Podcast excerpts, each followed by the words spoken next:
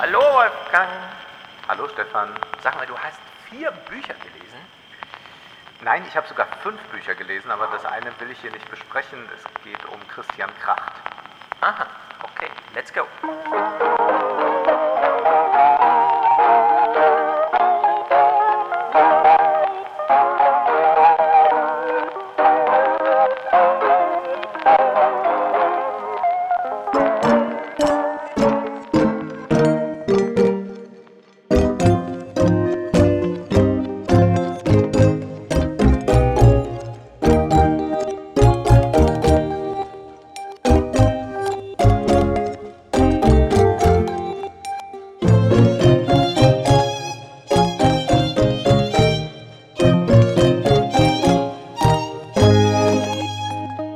Ja, Christian Kracht hat einen neuen Roman veröffentlicht. Es war so als Faserland Teil 2 angekündigt.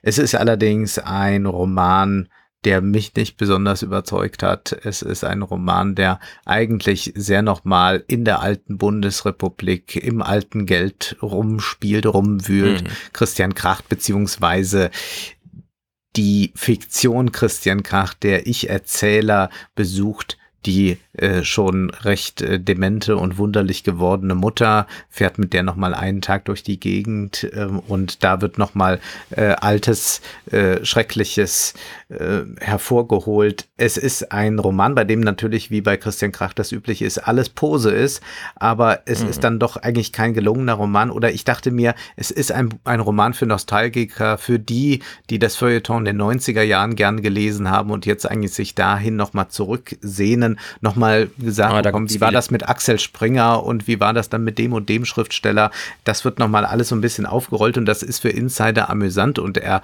kann das extrem elegant schreiben, aber ich habe mich dann gefragt, ist es ein Gegenwartsroman, also sagt er mir noch was für unsere Gegenwart oder wird er mir in 10 Jahren noch was sagen, und da würde ich sagen, nein, das ist nur noch so eine Dia-Show der Popliteratur und deswegen stelle ich den hier nicht vor. Sehr gut. Das ist ja eine neue Rubrik, worüber wir nicht sprechen in Podcasts, dass man das auch gern macht.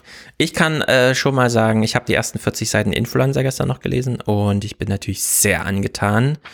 Jetzt habe ich natürlich noch Erwartungen an den Rest des Buches, die ich aber jetzt nicht äußern werde, denn ich lasse mich dann überraschen und dann komme ich drauf zurück, wenn wir uns hier das nächste Mal sehen.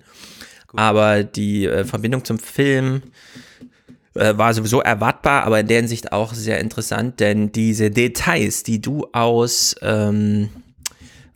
Sex and the City kennst, wer da wann wem nicht den Ring ansetzt, sondern nochmal auf die Schuhe verweist, ist natürlich bedenklich, ehrlich gesagt. Woher weiß man sowas? Ich meine, du musst es ja geguckt haben, offenbar. Ich muss es geguckt haben, ja, und auch sehr genau. Ja. Erstaunlich. Aber na gut. Ich sag mal so, lieber Sex and the City als Michael Bay, oder? Nein. Wieso? Du hast es doch gut herausgearbeitet. Armageddon, Arbeiterfilm. Ja. Nein, also die Sex and the City-Filme sind nicht besonders gut, aber doch aufschlussreich mitunter. Ich kann sowas wesentlich besser gucken als Marvel oder DC. Sehr gut. Eine Frage hätte ich noch, bevor wir auf unsere Bücher kommen. Armageddon kam jetzt Ostern auch im Fernsehen. Hast du das jetzt nochmal gemacht, weil es im Fernsehen auch lief oder lag das in der Luft? Das habe ich gar nicht mitbekommen. Ah, okay, gut. Nein, ich hatte einfach Lust, das zu machen, weil ich jetzt auch noch so einen Artikel schreibe über Arbeiter im Film und dachte mir, wo kommen die eigentlich in Hollywood vor? Und da kommen sie dann mal noch vor. Ja, also ich habe natürlich Armageddon noch nie unter Arbeiterfilm gesehen, ne? Aber jetzt liegt es natürlich irgendwie nah. Das nächste Mal, wenn ich ihn sehe, heute Abend, nein, aber das nächste Mal, wenn ich ihn sehe, werde ich ihn unter diesem Gesichtspunkt sehen. Gut, also Kevin Roose, wir kennen ihn hier schon, er verfolgt uns, seit wir in Danzig auf der Bühne saßen, da haben wir nämlich auch schon über ihn gesprochen, hat jetzt ein Buch geschrieben über die Zukunft und Gegenwart der Arbeit. Und ich glaube, wir können schon mal sagen, es ist nicht ein großes Standardwerk oder sowas. Nein. Sondern er hat einen laufenden Prozess an New York Times Texten zum Thema und hat sich gedacht, so Leute, da ich ja eine Human Hour mache jeden Tag, kann ich auch ein Buch dazu schreiben, denn diese Zeit muss sein. Also hat er ein Buch dazu geschrieben, was es mit dem, und er hat sich einen Aspekt rausgesucht, der ist natürlich fast ratgeberliteraturtauglich, nämlich zu sagen Future-Proof. Was kann man eigentlich machen, um selbst nicht Opfer der Automatisierung zu werden? Ja. Und da habe ich schon gedacht, das ist wirklich es steckt gar nicht so explizit drin, aber es ist schon mal eine gute Idee zu sagen future-proof, denn bis vor 10 Jahren hatte man ja solche Bücher geschrieben unter der Maxime, was kann ich tun, wenn mein Job outgesourced wird? Wie kann ich mich gegen Outsourcing wehren? Und Outsourcing war ein an Globalisierung geknüpftes Problem. Und jetzt sehen wir genau diese eine Stufe weiter und sagen, es wird immer noch outgesourced, aber in die Maschine, an die Roboter. Und da trifft er dann den Nagel auf den Punkt in dem, was er schreibt. Aber er hat sozusagen diese Einstiegspointe nicht gemacht, aber die hätte er durchaus mal machen können, denn dann hätte man nochmal besser verstanden, worum es eigentlich geht. Er entscheidet sich aber, und das ist ja dann bei Working Class von Julia Friedrichs nicht anders, für einen sehr deskriptiven Einstieg. Er geht also zu den Roboterbauern und stellt uns als allererstes erstmal die Boomer Remover vor. Mhm. Das fand ich ziemlich gut. Gehst du in so einen, in Deutschland nennt sich das ja Maschinen- und Anlagenbauer, ja, und umso mehr die tolle Ideen haben, die Fabriken besser werden, umso mehr werden dann natürlich Boomer rausgenommen aus dem Arbeitsprozess, denn das sind die letzten, die da noch drin sind, diese ordentlichen Industriearbeiter, die das irgendwann mal gelernt haben mit einem Schraubenschlüssel in der Hand und dann wurden sie irgendwann so schleichend Ingenieure und jetzt werden sie als allerletztes, wenn sie es nicht bis zur Rente schaffen, outgesourced und diese Maschinen nennt man dann, zumindest ist das der Arbeitstitel der Hersteller, Boomer Remover. Etwas, was man in der Verlagsbranche eigentlich auch sehen konnte in den 80er Jahren bei den Setzern. Ja, da hatten die Zeitungen hatten eine unglaublich große Abteilung mit Setzern, die haben dann das Material bekommen, ja, das die Journalisten geliefert haben und inzwischen setzen die Journalisten ihre Texte selbst. Fast alle machen das. Ich glaube, die ganz Alten sträuben sich damit unter, aber normalerweise lernt jetzt jeder, der in einer Regionalzeitung oder einer überregionalen Zeitung anfängt, wie man dieses Programm bedient und das hat man auch in 3-4 Tagen drauf und dann kann jeder eine Zeitungsseite bauen, da braucht man keinen Setzer mehr. Also die wurden dann durch diese Programme, durch die digitalen Möglichkeiten auch dann irgendwann abgeschafft und dann ist es natürlich mit so einem Beruf auch sehr schwierig, was anderes zu finden. Da schaut man nicht mal schnell um, weil nirgends diese Tätigkeit dann mehr gebraucht wird. Genau, die wird komplett raussortiert aus dem Produktionsprozess. Ich kenne niemanden von den jungen Journalisten, die nicht direkt in die Maske schreiben. Es war ja wirklich früher, da hat man als ich 2011 zur FAZ kam, wurde mir noch erzählt von Leuten, die das live so erlebt haben damals, die dann in meinem Alter waren. Wir haben auf Papier geschrieben und da gab es welche, die wussten genau, jetzt sind 20 Zeilen voll, machen sie einen Punkt, fertig. Und das waren sozusagen die Könige, die wussten genau, ja. Und für mich war es völlig undenkbar, dass ich auch nur einen Buchstaben schreibe, ohne sofort in dem Moment, wo ich den Buchstaben tippe, zu sehen, wie er in der Zeitung aussieht, im Zeitungslayout. Ja, also es war für mich völlig verstörend. Auch als die Fotografie, wir haben ja da auch mal so Bilder, ne, pipapo, und dann meinten die in der Fotoabteilung da auch so, ja, das ist echt krass, da gab es welche beim Sportfoto, die haben nicht hier Serienaufnahme, die konnten genau den einen Schuss. Und ich so, ja, ganz schön coole Fähigkeit, aber wozu, ja? Wozu? Man kann auch 100 Bilder die Sekunde machen und dann einfach auswählen, welches am besten war. Naja, das ist so viel Geschichte, damit hält sich Kevin Roose gar nicht aus, sondern er möchte, das ist sein Anliegen, Mythen zerstören. Er selbst hat viele künstliche Intelligenz Hype-Cycle, wie er schreibt, mitgemacht, als Beobachter des Silicon Valley und naja, er ist ernüchtert, wie wir alle. Sascha Lobo hat ja diese Wende in Deutschland, finde ich, am besten dargestellt von sich selbst. Mega rein, Early Adopter, mega Hype, alles total toll finden und dann irgendwann, ich schreibe jetzt doch mal lieber Feuilleton-Artikel, in dem ich drüber schreibe, dass das alles nicht so cool läuft. Und es gibt einige Mythen zu zerstören, zum Beispiel möchte Kevin Roose uns weiter davor verwahren, dass wir immer glauben, Technologie schafft mehr Jobs, als sie zerstört. Das kennen wir auch von Richard David Precht. Bisher hat der Technologe durch technologische Wandel, dadurch, dass er vor allem als körperliche Arbeit ersetzt wurde, viel mehr ermöglicht, als der Körper vorher schaffte. Also ging so ein Möglichkeitsraum auf und es entstanden unglaublich viele Dienstleistungsjobs, die da dran hingen. Das wird jetzt das erste Mal wahrscheinlich anders sein. Also diese Idee. Ich bin da sehr skeptisch im Übrigen. Ich bin da auch skeptisch, wenn Precht das sagt. Also es gibt ja immer diese historischen Beispiele, dass man sagt, in den 60er Jahren kam der Bankautomat, man konnte das Geld dort abbuchen, die Banker hatten Angst um ihren Job, aber eigentlich wurden in der Zeit dann mehr Banker denn je eingestellt. Dann gab es in den 80er Jahren fast so eine maschinenstürmerische Bewegung bei den Gewerkschaften, dass man sagte, jetzt werden die Arbeiter aussortiert. Dann haben Leute auch aus der Arbeiterbewegung oder Intellektuelle wie Frigga Haug gesagt, naja, das ist doch eigentlich eine große Ermöglichung. Man kann endlich mal Dinge tun, die man tun wollte, kann sich besser entfalten bei der Arbeit. Und jetzt ist für mich auch die Frage, also das hat immer so eine interessante Idee, die Jobs verschwinden. Ja, und ich habe ja gerade auch welche genannt mit den Sätzen zum Beispiel, die verschwinden. Und wir können uns jetzt auch noch vorstellen, wie ganz viele Bullshit-Jobs vielleicht verschwinden könnten dadurch, was ja positiv wäre, oder Dinge werden vereinfacht, wie zum Beispiel Steuerberater nimmt er da oder gewisse Formen der Juristerei, die man dann nicht mehr braucht.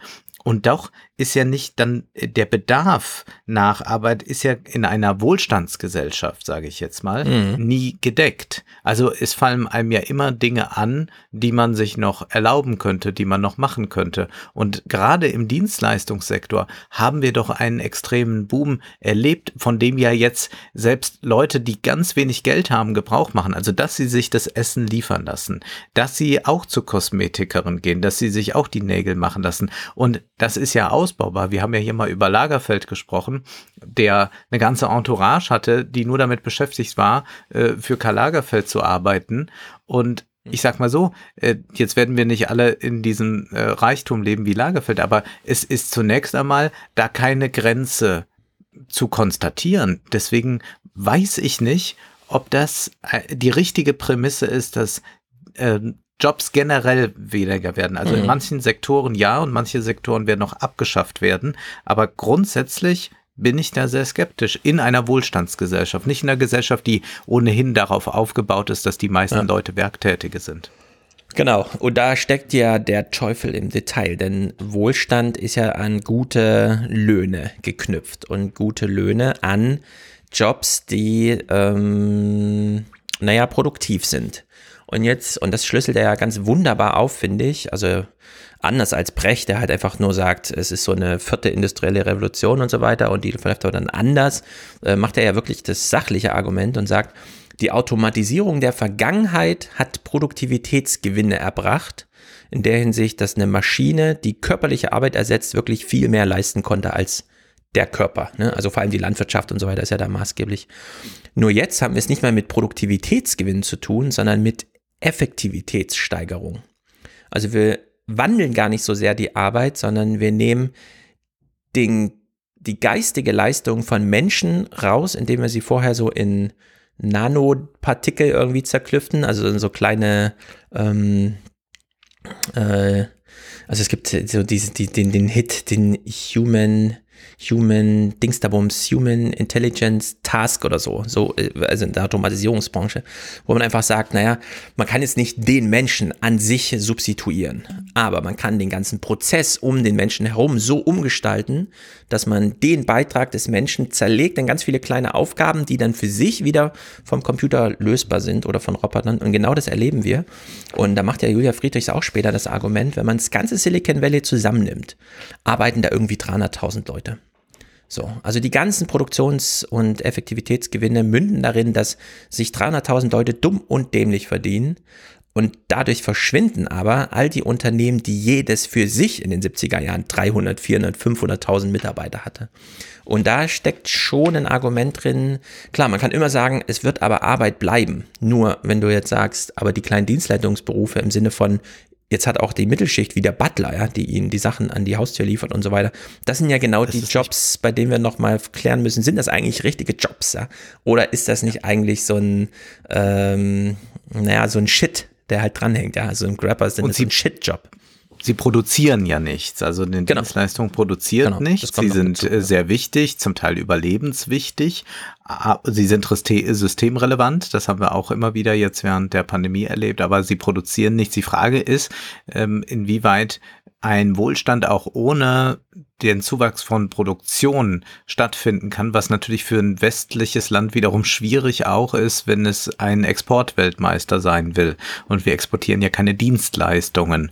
Und es geht auch nicht um den Export einfach nur von Lizenzen, sondern wir wollen ja Produkte rausbringen. Und da ist die Frage, ob sich dadurch tatsächlich durch diese neue Form der Automatisierung das nochmal einstellt. Ich glaube, das ist auf jeden Fall sehr viel klüger als das, was Precht so von sich gibt. Precht ist eigentlich da jemand, der so 2, 3 Bertelsmann-Studien rezipiert, die aber auch vor allem irgendwie amerikanische Studien rezipieren und das war es dann, während er sehr gut mit den Leuten spricht und auch einen großen Überblick über die gesamte Lage eigentlich hat. Im Westen, muss man hinzufügen. Genau. Und wir kennen auch auch in Deutschland wird es ein bisschen klüger diskutiert als Precht, zum Beispiel in Arbeitsfrei von Constanze Kurz und Frank Rieger, die damals ja auch schon darauf hinwiesen, wir können die Menschen rausnehmen aus den Produktionsprozessen, aber für den Konsum müssen sie bleiben. Und jetzt könnte man sich natürlich eine Volkswirtschaft vorstellen, die einfach auf Konsum umstellt, also die eine Mehrwertsteuer bei Einkäufen so gewichtet, wie sie heute Lohn- und Einkommenssteuer gewichtet, denn der ganze Staat beruht auf Einkommenssteuer. Das könnte man ja auch umstellen auf eine Umsatzsteuer, die dann erst im Konsum anfällt. Und dann hätte man natürlich durch diese Reduzierung von Lohnnebenkosten sehr viel Freiraum für Berufe, an die man heute nicht denkt, weil sie sich entweder nicht lohnen oder sonst irgendwie, da kommen wir ja nachher bei Working Class drauf zurück. Das ist jedenfalls diese erste These, die Technologie, sagt er, wird jetzt, also der technologische Wandel jetzt wird mehr Jobs zerstören als schaffen. Den zweiten Mythos, den er aufgreift, Menschen und Maschinen kooperieren statt konkurrieren. Und er sagt, nee, die konkurrieren. Es geht darum, hier ein Arbeitsverhältnis zu schaffen, bei dem der Mensch immer weiter zurückgedrängt wird, bis er dann final aussortiert werden kann. Das sehen wir jetzt gerade ganz konkret in Amerika. Da gibt es ja einen großen Streit zwischen einer ersten Gewerkschaftsgründung, die stattfindet, und Amazon, wo alle, selbst im Silicon Valley, wenn dann Kara Swisher mit Josh Galloway den Podcast machen, ja, gucken sie am Ende des Podcasts, so wie wir auf Inzidenzzahlen, nochmal auf die, ist die Abstimmung schon durch, ja? Wurde die Gewerkschaft schon gegründet und dann, ja, sind genug Votes da, aber Amazon wird Revision einlegen und dann müssen alle, jedes einzelne Vote für, wir gründen eine Gewerkschaft, muss dann nochmal einzeln betrachtet und aufgearbeitet werden und ist das auch wirklich abgegeben worden, ist das auch kein Fake? Also es ist ein wahrscheinlich jetzt jahrelanger Prozess, begleitet von juristischen Rechtswegen, der da irgendwie abläuft, um genau aufzuzeigen, dieser letzte Schritt von Amazon, ja, noch haben sie diese Picker, die an einem Ort stehen und von der Maschine per Licht darauf hingewiesen werden, aus welchem Regal sie was in welche Kiste legen, weil die menschliche Hand eben noch nicht ordentlich nachgebaut werden konnte. Und dieser Prozess findet jetzt gerade statt. Und Jeff Bezos meldet sich heute Morgen zu Wort und sagt, ja, ich bin für höhere Unternehmenssteuern. Amerika sollte hier mal vorangehen, aber keine Gewerkschaften. Ne? Also in der Hinsicht, da sieht man schon, in welche Richtung das sich so entwickelt. Also da würde ich sagen, ja, Menschen konkurrieren miteinander. Er beginnt ja auch mit einem Zitat von Norbert Wiener und so. Er ist ja voll aufgeklärt, wenn er dann in den Text einsteigt. Und er sagt, diese ganzen Mythen, die es so gibt, die sind entweder ganz falsch oder unvollständig. Und da will er so rein und macht es dann auch, finde ich, auf eine sehr nachvollziehbare Art und Weise. Da muss man auch als Autor immer aufpassen, dass man nicht aufgreift, was alle schon gesagt haben, nämlich zum Beispiel, dass künstliche Intelligenz zwar schon funktioniert, aber wirtschaftlich immer nur für die Manager und nie für die Arbeiter. Also man kann dadurch ein Unternehmen so umgestalten, dass es nochmal besser funktioniert, aber Mitarbeiter haben davon im Grunde nichts. Also künstliche Intelligenz haut die Mitarbeiter aus dem Unternehmen raus und wird sie nicht bei der Arbeit unterstützen. Er macht sich sehr lustig über dieses Gequassel in Davos. Das ist natürlich, wir sehen das ja immer so im Fernsehen. Ganz großartig. Ich musste da auch über unseren Podcast dann nachdenken, weil wir natürlich Clips aus Davos vorspielen und wir haben ja nie Clips aus dem Hinterzimmer. Das heißt, wir können immer nur das, was uns repräsentiert wird, und das ist reine Repräsentation, das können wir präsentieren und dann können wir aber sagen, naja, ist das so gemeint, oder wir wissen, naja, aber die haben doch vorher das und das gemacht. Und er sagt, naja, ich war in Davos, habe mir all diese ganzen Talks angehört. Wir retten die Welt. Da wurde dann die Welt gerettet und irgendwelche Klimapromis waren noch eingeladen, schreibt er, und all das war dort. und danach gibt es dann auch noch irgendwelche Panels zu künstlicher Intelligenz und dann sagen alle, ja, es muss menschlich sein, es muss verantwortlich sein und es muss auch moralisch korrekt sein. Und wenn das dann vorbei ist, dann geht man in die Bar, in die Restaurants, in die Hinterzimmer und dann haben die CEOs nur eine einzige Frage an die Experten, wie schaffe ich es, Lohnkosten zu sparen, wie schaffe ich es, mit möglichst wenig Menschen viel zu produzieren, viel Profit zu machen. Mit anderen Worten, wie werde ich die Leute los durch künstliche Intelligenz? Das ist das, was dort interessiert. Deswegen trifft man sich. Genau, und dann greift da Andrew Yang auf. Wir kennen ihn ja auch hier, haben ihn ja mit beobachtet als Präsidentschaftsanwärter. Seine Freedom Dividend, also diese wirklich dann bedingungslose Grundeinkommen, das hat den Zeitgeist ziemlich gut getroffen, sagt er. Und Corona, und das ist ja interessant, jetzt hat ja jedes Buch einen Corona-Einschlag, hat unser ganzes Verständnis dafür nochmal geschärft. Also was ist mit Automatisierung möglich, was kann sie noch nicht leisten, ja, wo müssen wir systemrelevant dann doch auf Menschen zurückgreifen. Ganz interessant, am meisten stört Ihnen in der Debatte über die künstliche Intelligenz, dass sie als natürlich gegeben wird, wo doch der Mensch hier gestaltend eingreifen darf. Also so wie die Ingenieure im Silicon Valley vor allem, die Algorithmen gestalten, genauso wünscht er sich, dass einfach in Washington die Politik gestaltet wird entsprechend. Und dass man nicht einfach sagt, und das war ja lange dieses Google-Mantra, ja, das ist halt ein Algorithmus, das ist ja wie naturgesetzlich, ja, da können wir ja gar nichts machen. Wenn wir es nicht entwickelt hätten, hätte es jemand anders gemacht. Ist ja auch eine beliebt von Facebook, wenn es Facebook nicht gäbe, hätte jemand anders Facebook gegründet. Das gilt nicht, das will er nicht gelten lassen, das ist natürlich sehr sympathisch. Der Mensch muss hier eingreifen, so wie er grundsätzlich die Technik gestaltet, muss er auch die Politik drumherum gestalten. Die Wahrheit der AI-Revolution ist, es steht nicht die Übernahme der Welt durch Maschinen bevor, sondern Menschen entscheiden darüber, in welcher Welt sie leben wollen, schreibt er so im Zitat. Und das ist natürlich das zentrale Plädoyer für die Politik. Dieses Buch handelt davon, Mensch zu bleiben, auch wenn die Welt zunehmend für Maschinen gestaltet wird. Ja. Naja, er kommt dann kurz auf die Maschinen zu sprechen. Er beginnt mit diesem Norbert Wiener. Das ist natürlich immer cool, wenn die deutschen Denker hier nochmal rausholen. Und weist darauf hin, dass derzeit kein richtiger forschungs- oder politischer Sachstand möglich ist, da einfach bei Automatisierung und künstlicher Intelligenz zu viel Blödsinn geschrieben wird. Zu viel tendenziöse Bücher. Er selbst verortet sich auf der Benefit-Problem-Skala bei 7 von 10. Also er sieht einen leichten Überhang an Problemen und die Benefits, ja, sie sind da, aber. Und die Optimisten überschätzen die Bedeutung ihrer Argumente in der Diskussion. Und es wird unterschätzt, wie sehr der technische Fortschritt sich dann doch erstmal nur fürs Kapital auszahlt. Also hier muss man eigentlich nochmal richtig Marx wieder rausholen. Ne? Es geht hier wirklich einfach nur um Produktionsmaschinen, die man da jetzt ins Feld bringt, die zwar nicht mehr Dampfmaschinen und so, aber eben genau in dem Sinne beobachtet werden müssen.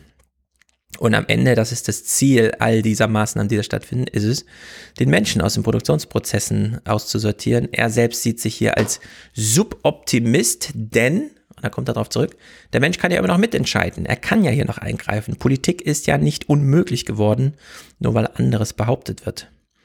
Und es gibt wahrscheinlich, und das ist, fand ich auch interessant, denn es gibt ja immer noch so eine Hoffnung, dass nicht alles wegautomatisiert wird. Aber er sagt, nee, wahrscheinlich sind keine Berufe sicher vor Automatisierung. Und er verweist besonders auf die Profession, also da, wo an Klienten gearbeitet wird. Ärzte, Anwälte, Künstler, ja, Musik und Journalismus. Mode. Er bringt das ja auch deutlich wieder, genau, wie da mit Bots gearbeitet wird inzwischen. Also der Sportjournalismus, der funktioniert ja heute schon ganz stark mit Bots. Ich glaube, das ist vielen gar nicht bewusst, wenn sie jetzt eine Seite aufrufen, die über ein Fußballspiel berichtet, dass das oft, wenn man dann runterscrollt, nicht mehr ein Text ist von einem Autor, sondern da steht dann, dass das automatisch generiert wurde. Das heißt, dieser Journalismus hat ja schon stattgefunden. Was für ihn dann aber entscheidend ist, das fand ich, also da finde ich das Buch immer stark, wenn er von sich ausgeht, obwohl ich das eigentlich nicht so sehr mag, wenn man zu sehr immer von sich ausgeht und so eine Nabelschau macht. Aber da ist es sehr stark, weil er sagt, wie hat er sich dann beruflich umorientiert? Er hat als Journalist auch eine Zeit lang, wie man das so nennt, Graubrot geschnitten. Ja, er hat dann diese Art von Berichterstattung gemacht, hat dann gemerkt, gut, das werden ja die Roboter bald machen können, das werden die Algorithmen lösen können. Also muss ich in so ein Feld kommen, wo ich über das Ganze hinausgehe, wo ich intuitiv arbeite, spontan arbeite, analytisch arbeite, ganz stark assoziativ arbeite, also wo ich zurücktreten kann aus dem Ganzen, nochmal das große Ganze beleuchten, Zusammenhänge deutlich machen, die sonst nicht gesehen, wieder von mir auf andere schließen und umgekehrt. Also das ist eigentlich das, was er dann als eine neue Möglichkeit des Journalismus begreift, was aber meines Erachtens auch eine generelle Möglichkeit ist, mit der Technik umzugehen. Also, dass man sagt, gut, das macht die jetzt gerade für mich, da muss ich das nicht machen. Aber was ist dann etwas, was sie definitiv nicht wird machen können? Und ich glaube, da macht er auch immer wieder deutlich, dass es da viele Dinge noch gibt, die jetzt nicht okkupiert werden können. Wenngleich er deutlich macht, es geht nicht darum, dass die Automation und die künstlichen Intelligenzen dafür sorgen, dass jetzt die Niedriglohnjobs wegfallen. Das werden wir gleich auch noch bei Julia Friedrichs sehen. Da werden vielleicht manche auch wirklich nicht wegfallen können, sondern wir sprechen dann von Ärzten und Anwälten. Ja, und das finde ich besonders interessant, denn hier geht es ja um Professionen, Berufe, die direkt am Klienten sind, also am Menschen arbeiten. Nicht für den Menschen irgendwie und so, sondern wirklich am Menschen. Und die galten eigentlich immer als, naja, ein Lehrer. Kinder brauchen echte Menschen vor sich und nicht irgendwas. Aber wir hatten ja auch schon in Shenzhen diese komischen telefonzellenartigen Dinger, wo man sich reinsetzt und dann findet einfach eine medizinische Diagnose aufgrund von Bild und keine Ahnung. Ja, ich guck mal, auf meinem Schreibtisch, ich halte mal die Kamera, ist hier so ein kleiner Blutsauerstoffsättigungsmesser, den man sonst im Krankenhaus, ja, da steckt man seinen Finger rein, da ist ein rotes Licht, das misst dann irgendwie die roten Blutzellen und so weiter, ja, also diese Sachen sind ja mittlerweile überall und er verweist ja auch darauf, es geht ja nicht darum, dass der Arzt dann ausgetauscht wird, sondern dass große Umstrukturierungen stattfinden, in denen der Arzt dann als Arzt keinen Platz mehr hat und bei den Anwälten ganz genauso. Und er verweist da ja auf seinen einen Kumpel, der sich als Legal Therapist versteht. Also der weiß, klar, so juristische Ausgestaltung von Verträgen, das kann man irgendwie die Bots machen lassen, ne? Oder Vertragsgestaltung, allgemeine Rechtstexte, pipapo, Auswertung von irgendwas. Aber wenn jemand selber durch, was weiß ich, einen Unfall, irgendwas, ja, Streitigkeiten, einen Anwalt braucht, dann braucht er ja immer auch einen Therapeuten, der ihn durch diese Zeit begleitet. Da geht es ja nicht nur um den Rechtsweg, sondern auch um Hilfestellung, Ratschlag, die starke Schulter und so weiter. Und das, da sieht er dann so auch die neue Chance für Ärzte und Anwälte. Da kommt er ja später in den neuen Rules dann auch dazu, dass man hier den menschlichen Faktor richtig rausarbeiten muss. Bisher wurde er so mitgeschleift im Sinne von, da der dieses lustige Zitat von Henry Ford, der dann sagte, manchmal brauche ich einfach zwei starke Hände. Warum kommen die immer mit Gehirn? Ja, ja. Ist ja so ein sehr witziger Spruch. Und also bisher war das so problematisch, aber man kann ja auch die positiven Seiten darin sehen. Und deswegen verweist er dann nochmal, und das finde ich dann auch eine sehr starke Stelle, wir haben immer Angst vor Skynet. Und er sagt, vor Skynet müssen wir uns nicht fürchten. Das Spreadsheet ist das Problem. Diese ganz kleinen, wie er sagt, boring Bots. Boring Bots. Langweiligen Bots. Ja. Die nochmal diese Nebensächlichkeiten, Tätigkeiten machen. Und das ist, glaube ich, etwas, was auch ganz schwer zu politisieren ist. Also diese Boeing-Bots, also man kann noch ein Szenario aufbauen von irgendwelchen großen Robotern, die gefährlich sind und die uns übernehmen, aber was da eigentlich mit diesen Bots passiert und was dadurch auch mit uns passiert, darum geht es ja auch immer, es geht nicht immer nur um die ganze Arbeitswelt, sondern auch unser direktes Userverhalten, was dadurch passiert. Das ist etwas, was in ganz anderer Weise politisiert werden muss, aber das Problem ist die Darstellbarkeit, ja, also er kann das natürlich sehr gut erklären, die Frage ist nur, wie dann da daraus eine Politik erwachsen soll, beziehungsweise auch ein Druck entstehen soll aus der Bevölkerung heraus, dass da jetzt eingegriffen wird. Das ist gar nicht so leicht. Auch das, was er beschreibt mit Choice Architecture oder mit Frictionless Design. Also das ist ja etwas, was wir auch zum einen sehr schätzen, dass wir ohne Friktionen wo schnell hingelangen. Wir regen uns auf, wenn wir noch dreimal länger klicken müssen, sondern wir sagen, warum kann nicht alles so einfach gebaut sein wie die Amazon-Seite? Zum anderen aber bedeutet das ja auch, dass wir hineinschlittern in gewisse Dinge, dass wir nicht Herr unseres Tuns dort sind, sondern wir werden dort hineingeführt. Und das sind eigentlich diese interessanten Punkte. Also wir reden ganz viel über die Konzerne und auch über die charismatischen Führer, die damit verknüpft sind. Und dann gibt es eigentlich nochmal so diese zweite oder dritte Ebene in so einer Firma, die diese Bots erstellt, die sich um diese Designfragen kümmert. Ja. Da ist das so, das ist so ein bisschen wie bei der Politik. Also man hat natürlich den Minister und man kann jetzt auch, was ich ja gerne tue, auf Spahn hauen. Aber vielleicht wäre doch mal interessant, das Interview mit dem aus der dritten Reihe im Ministerium, warum irgendwas so ist. Es ist schwer drankommen. Und in gewisser Weise ist das auch sehr schwierig, hier zu sagen, wie funktioniert das, sondern eigentlich braucht man da Insider, die auspacken oder so Sachverständige, die auch Politikern überhaupt aufzeigen können, wo das eigentliche Problem liegt, weil erstmal würde man sagen, ja, ist doch smart gelöst. Ja, genau. Und es ist auch immer die Frage, wo setzt man jetzt den archimedischen Punkt an? Ab wann gilt etwas als automatisiert? Denn die politische Diskussion könnte man ja drehen Richtung Robotersteuer, Automatisierungsdividende, wie auch immer, dass man das dann abschöpft. Nur das hieß ja ganz konkret, dass man protokolliert, wer wie viel Excel benutzt. Und dann sagt man, ja, dafür hatte zwei Mathematiker eingespart, dafür ist jetzt erstmal eine Automatisierungsdividende als Steuer abzuführen. Ne? Also man weiß gar nicht genau, wo man da ansetzen sollte bei sowas. Und er verweist dann nochmal ganz konkret auf dieses Paradox. Wir haben Angst vor dieser Superintelligenz, nur wenn wir wirklich Produktivitätsgewinne uns wünschen, die dann auch neue Arbeitsmöglichkeiten schaffen, neue Dienstleistungsprojekte und so weiter um diese drumherum, dann sollten wir uns nicht die lahme, kaum sichtbare Verautomatisierung über, ja, Excel hat jetzt ein Update bekommen und kriegt jetzt auch noch das hin, sondern dann sollten wir uns eigentlich wirklich richtige, bessere Automaten und Roboter wünschen und da auch politisch und finanziell richtig investieren, damit wir die dann auch mal bekommen. Nur das widerspricht ja nun allen, ja, dass wir den Unternehmen noch helfen, sozusagen da all in zu gehen. Und ja, deswegen hängen wir jetzt an diesen Boring Bots. Also wir werden eigentlich aussortiert von Boring Bots, die so Kleinigkeiten arbeiten in Unternehmen. Und da hat er ja am Ende diese Fürchtung vor Superintelligenz, da habe ich mich auch nochmal erinnert. Frank Rieger war mal hier vor 5 Jahren oder so bei der IG Metall und hat einen Vortrag gehalten, auch zu diesem Thema, zum Beispiel ja, LKW-Fahrer und so weiter. In vielen Bundesländern, amerikanischen Staaten, der meist ausgeübte Beruf ist nun mal Logistik. Und da meinte Frank Rieger auch, naja, also um LKW-Fahrer zu ersetzen, reicht die Intelligenz einer Maus. Da muss nicht der ganze Mensch und so weiter betrachtet werden, sondern das sind dann nur ganz kleine Sprünge in der Entwicklung künstlicher Intelligenz und dann hat man das geregelt. Sie sieht man jetzt beim Tesla, ja. Menschliches Leben, Einzelnes, dass das freiwillig macht, traut man das schon zu. Ein Riesenfrachter mit Milliardenwerten würde man noch nicht von einem Nicht-Kapitän auf der Brücke durch den Suezkanal schicken, aber da haben wir jetzt auch schon die Probleme gesehen.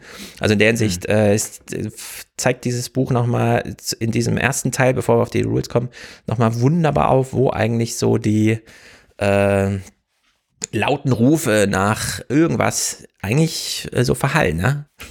Wenn man sich dann im Detail anguckt. Also in der Hinsicht ganz spannend. Und bei den neuen Rules würde ich sagen, das ufert dann so ein bisschen aus.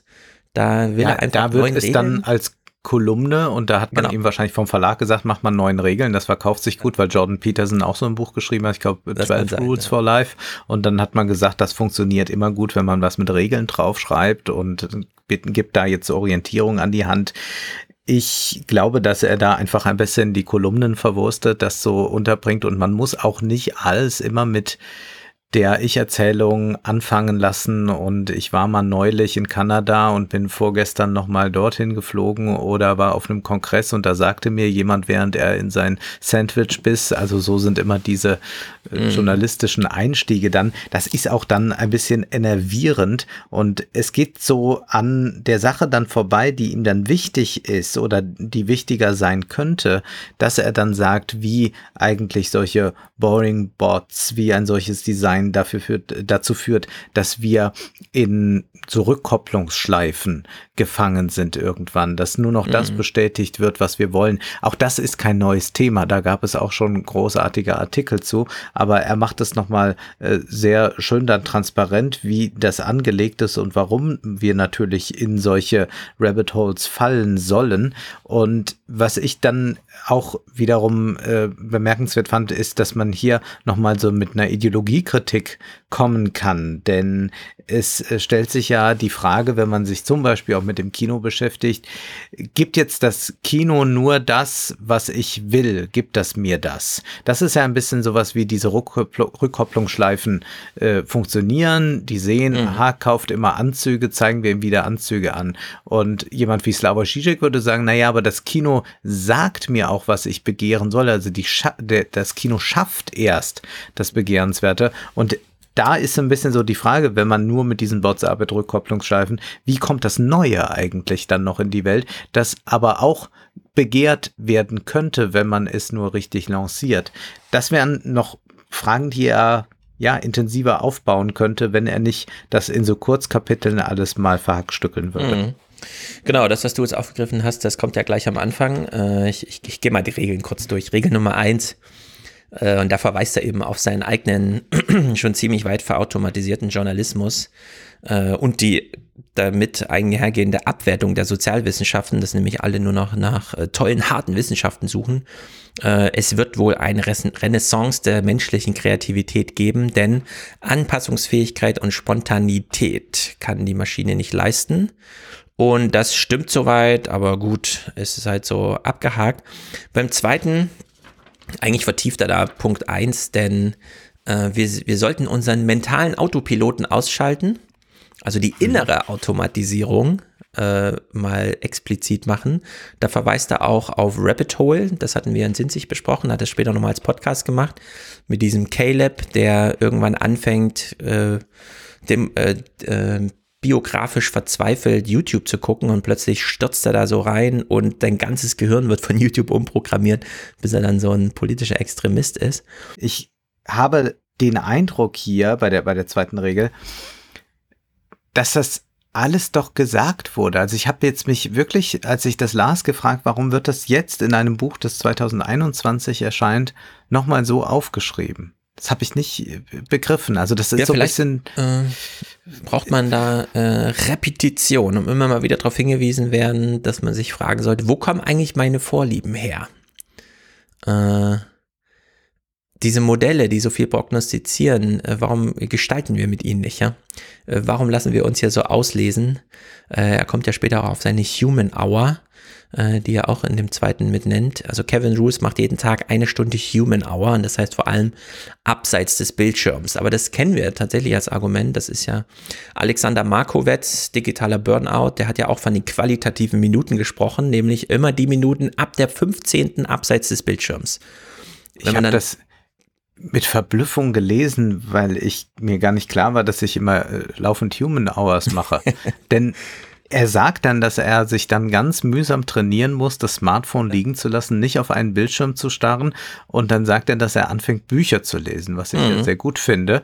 Und dann sagt er, dass er sich erstmal so 10 Minuten Zeit für ein Buch nimmt. Und dann hat er das nachher gesteigert auf eine Stunde. Und ich dachte mir, wie kann das sein, dass ein doch sehr intelligenter Mensch, der ja auch schreiben kann, nicht mehr in der Lage war, eine Stunde sich mit einem Buch hinzusetzen.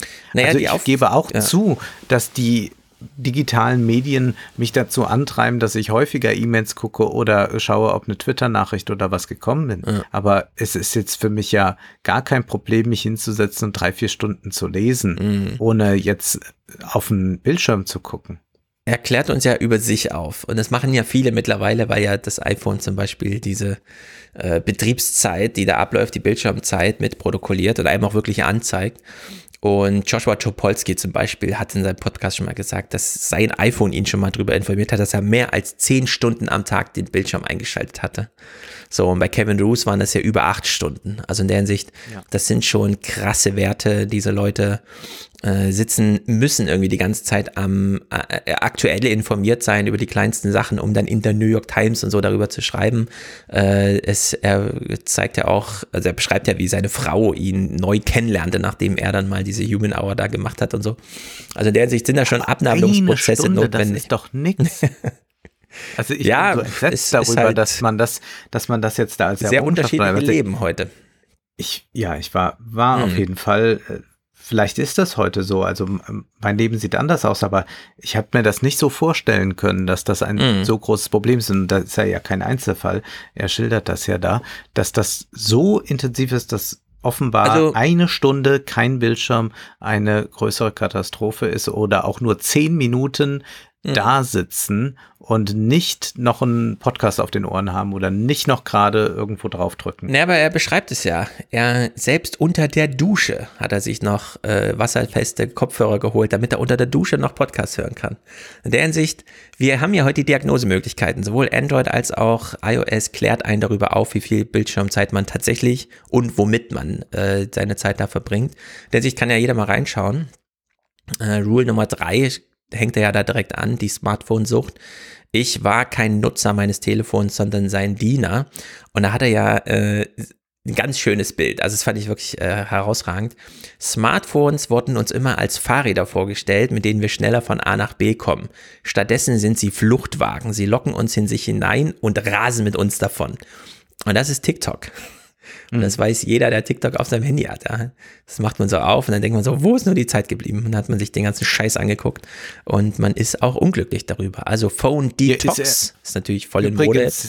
Ja, aber hier ist er sehr nah auch an Manfred Spitzer. Das ist ganz interessant. Das ist gar nicht weit davon entfernt, was Spitzer auch sagen würde. Also, dass die Nervosität zunimmt, man unglücklicher wird, sich weniger konzentrieren kann. Und er ja hier ganz bewusst sagt, und ich entschied mich dazu, Bücher zu lesen. Er hat eine echte Nachrichtendiät gemacht und verweist dann nicht auf Spitzer, sondern auf Lerner mit seinem Buch How to Do Nothing. Man muss das dann nochmal explizit lernen. Wie macht man eigentlich nichts?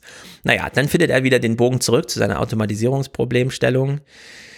Toyota, das wusste ich auch nicht, hat Teile der Autoproduktion wieder Teil deautomatisiert. Toyota galt ja als Schrecken für VW, denn VW baut, so wie Toyota, 10 Millionen Autos im Jahr, braucht dafür aber nicht 650.000 Mitarbeiter, sondern nur 300.000. Und anscheinend hat man es da übertrieben und hat selbst wieder die Rolle rückwärts gemacht. Human Intervention nennt er das, zugelassen. Und dieser menschliche Beitrag wird auch mehr geschätzt, beispielsweise vom Käufer. Es kommt nicht von ungefähr, dass man immer darauf hinweist, wenn irgendwo der Mensch das Leder genäht hat, das Holz geschnitzt hat oder wie auch immer, selbst in so hochtechnischen Sachen wie dem Auto. Also menschliche Arbeit sichtbar machen führt zu einer echten Wertsteigerung. Und dann Rule Number 5, das fand ich dann doch recht triftig. Don't be an endpoint. Genau, achte darauf, dass du nicht einfach nur für eine API arbeitest, dass du einfach nur, das hast du ja beschrieben in Bullshit-Jobs, das war klassische Endpoint-Arbeit, das Literaturverzeichnis so aufbereiten, dass es maschinenlesbar vom Verlagsdrucker einfach übernommen werden kann. Ne? Das ist Endpoint-Arbeit, das kann genauso gut ein Computer machen und da sagt er auch ganz klar, wenn sie feststellen, dass sie ein Endpoint sind, verlassen sie sofort den Job. Ja? Versuchen sie dann nicht noch irgendwas zu retten, sondern dieser Prozess ist quasi schon automatisiert. Es ist nur noch nicht billig genug, dich zu ersetzen, aber das wird dann sofort passieren. Also in der Hinsicht, da ist er das hätte er gleich als Rule 1 machen sollen, finde ich. Naja, Rule Nummer 6, da habe ich mir nur einen Satz aufgeschrieben. Künstliche Intelligenz macht zu viel Blödsinn, um alleingelassen zu werden. Ja, muss betreut werden, gut. Ja, das ist aber auch, was man bei Nick Bostrom besser lesen kann, würde ich sagen.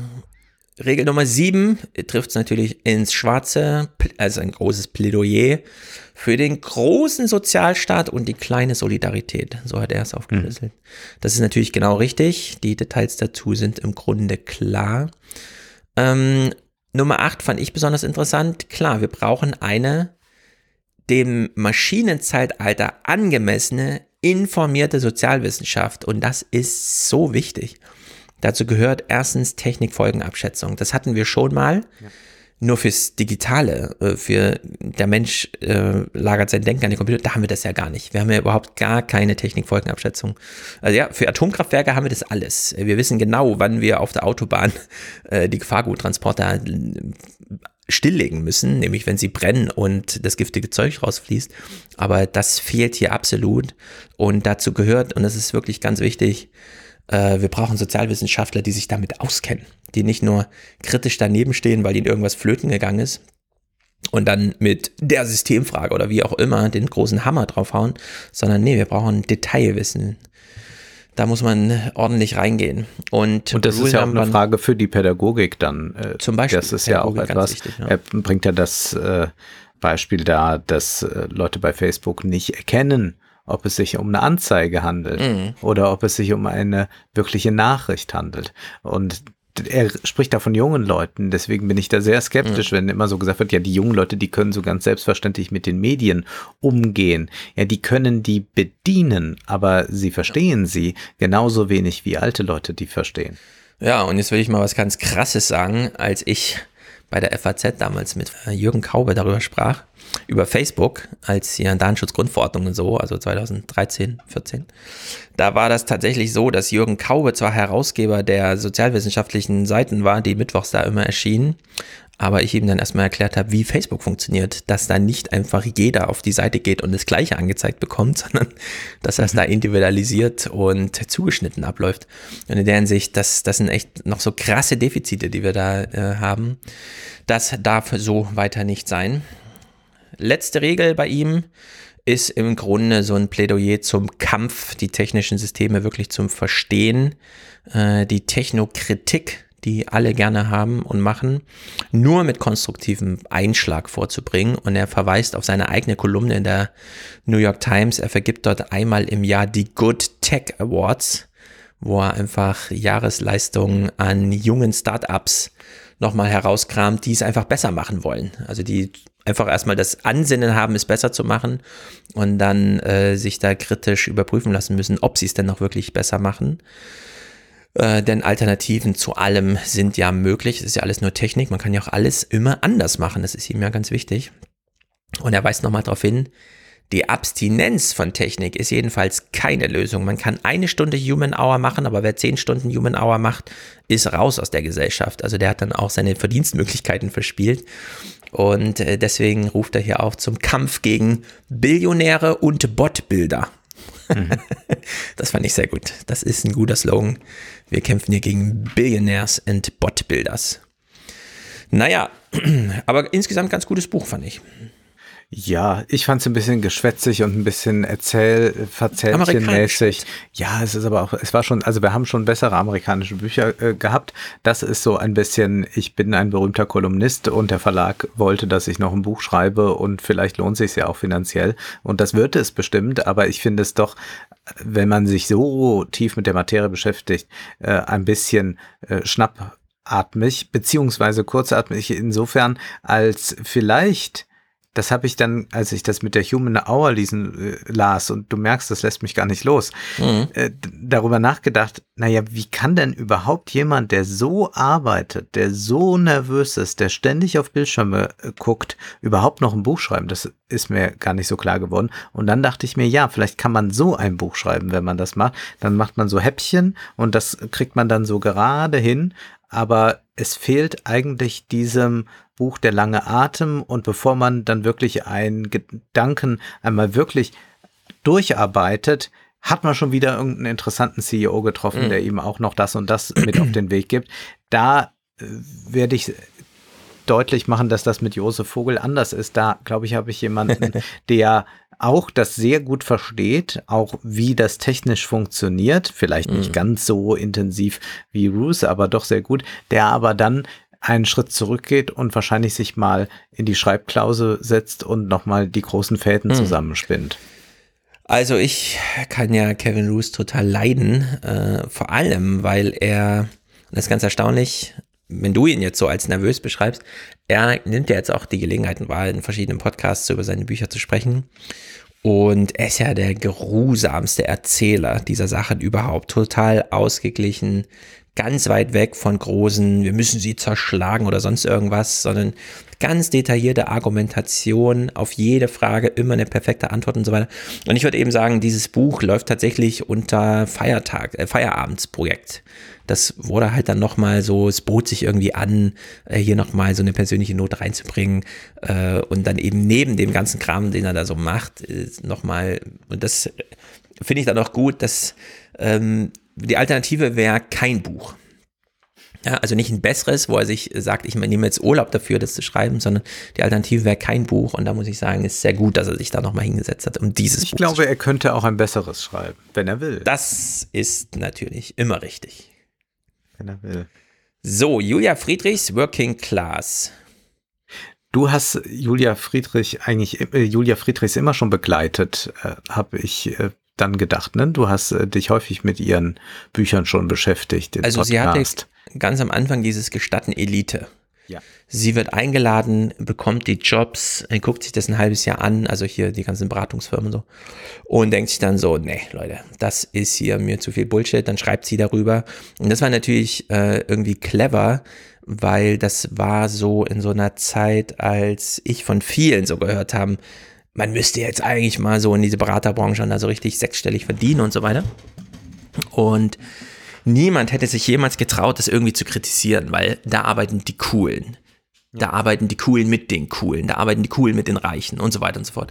Und dann hat sie diesen Knoten da einfach zerschlagen und hat gesagt, nee Leute, kommt, wir gucken uns das jetzt mal gemeinsam an. Ich nutze hier mal mein kleines Privileg, dass ich mir das angucken durfte. Also ich gehöre sozusagen zu den Coolen. Sie hat die Coolen aus der coolen Richtung kritisiert und hat gesagt, so cool ist das alles gar nicht. Und ist dann aber auf dieser, ist dann so eingeschwenkt auf diese soziale Schiene, hat ja dann mit dem Erbenbuch wirklich einen Knaller vorgelegt, hat dann auch im Fernsehen nochmal dieses, das habe ich allerdings gar nicht gesehen, diese vierteilige Reportage, was über die Superreichen in Deutschland gemacht, wo sie diesen einen Unternehmer da wirklich mal richtig ins Gespräch verwickelt hat und so, da kommt sie ja auch im Buch wieder drauf zurück. Und jetzt Working Class. Das ist kein leichtes Unterfangen, Working Class das ist zu schreiben. Denn das ist ein Buch auch. Ja, und es ist sehr schwierig. Es gibt ja diese große Debatte in den Theaterwissenschaften oder die Theaterwissenschaften haben sie verhandelt. Ist der Arbeiter tragikfähig? Wir haben beim König die Fallhöhe, wir lieben Silicon Valley-Geschichten, was macht Jeff Bezos als nächstes? Aber wenn ich jetzt sage, jetzt beschäftigen wir uns mal jemand, der da die Straßen kehrt, dann sagt man, ach, könnte ein bisschen langweilig sein.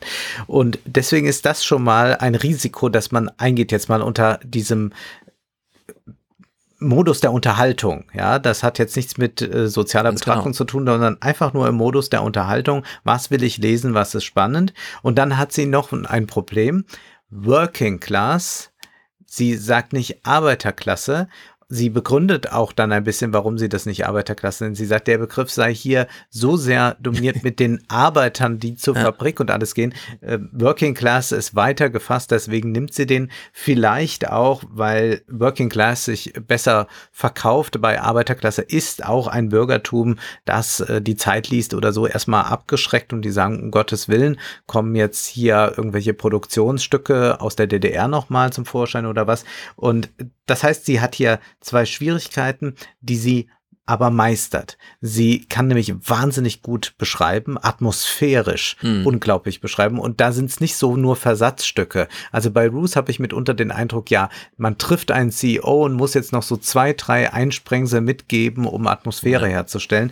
Bei ihr ist es eine atmosphärisch dichte Beschreibung, die sie liefert und sie sucht sich dann Helden aus, die nicht in irgendeiner Weise heroisch sind, dass wir sagen, Wahnsinn, da könnte man einen Marvel-Film draus machen, aber sie zeigt eigentlich dort Figuren, die ihren Alltag irgendwie meistern müssen und es sind Leute, die wir vielleicht aus unserem Umfeld kennen, andere auch nicht. Also da geht es beispielsweise um eine Musiklehrerin, die an verschiedenen Musikhochschulen unterrichtet. Auch geht es darum, dass sie noch Chöre leitet. Da kommt die Pandemie dann in die Quere. Dann wird das alles noch viel prekärer, als es ohnehin schon war. Das ist jetzt etwas, was ich auch kenne aus meinem Umfeld. Leute, die Musik unterrichten. Aber für mich die interessanteste Figur, weil ich darüber am allerwenigsten weiß, weil es am meisten weg ist, weitesten weg ist von meiner Lebenswirklichkeit, ist ein Mann mit einem Migrationshintergrund, sein Vater sogenannter Gastarbeiter und er jetzt hat auch eine Familie, ist noch recht jung. Er ist dafür zuständig, dass die U- und S-Bahnen in Berlin sauber sind. Der sammelt die weggeworfenen Flaschen, Masken, was auch immer auf. Und den begleitet sie und das ist grandios, wie sie das macht und auch zeigt, welche Implikationen im großen Ganzen da drin liegen. Also es ist jetzt nicht einfach nur eine Reportage und danach geht man nur mit einer Betroffenheit raus, sondern sie verbindet das auch immer wieder. Auch dadurch, dass sie sich noch mit anderen Leuten trifft, jemand aus dem Ministerium von Scholz mit Forschern oder sie rezipiert dann auch einiges, auch Autoren, die wir hier schon angesprochen haben. Ja, genau. Sie nennt hier Said, der U-Bahn-Reiniger. 6.30 Uhr Arbeitsbeginn. Er hat 40 Minuten pro Bahnhof. Braucht manchmal aber 90. Leider gibt es keine Ekelprämie mehr, die sogenannte Kotzzulage von früher, wenn man dann doch mal die menschlichen Ergüsse der Nacht da irgendwie beseitigen muss. Also ganz schreckliche Zustände eigentlich. Und er hat so ein paar Subprobleme, wie zum Beispiel, er kann nicht einfach an jeder Station mit einem neuen Wagen anfangen, um sauber zu machen, sondern er muss in der einen Station die Kotze einsammeln, dann mit dem Wagen in die S-Bahn steigen.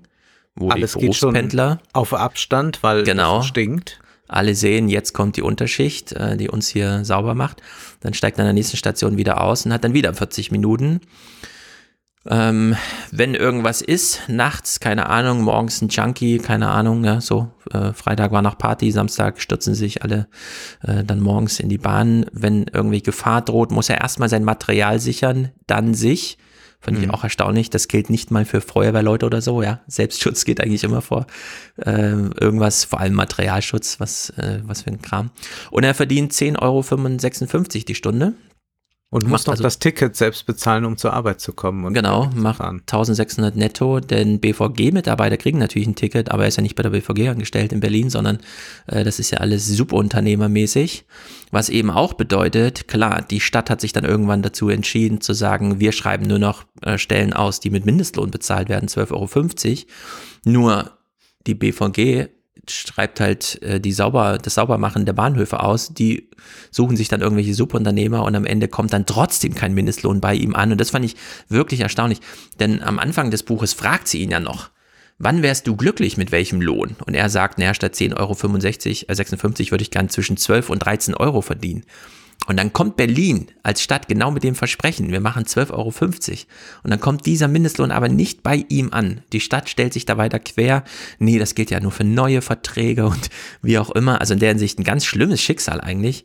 Und das, also er verdient am Tag weniger als ein Monatsticket kostet, was ihm zu dem Satz verleitet, ich bin ihnen weniger wert als ein Fahrschein.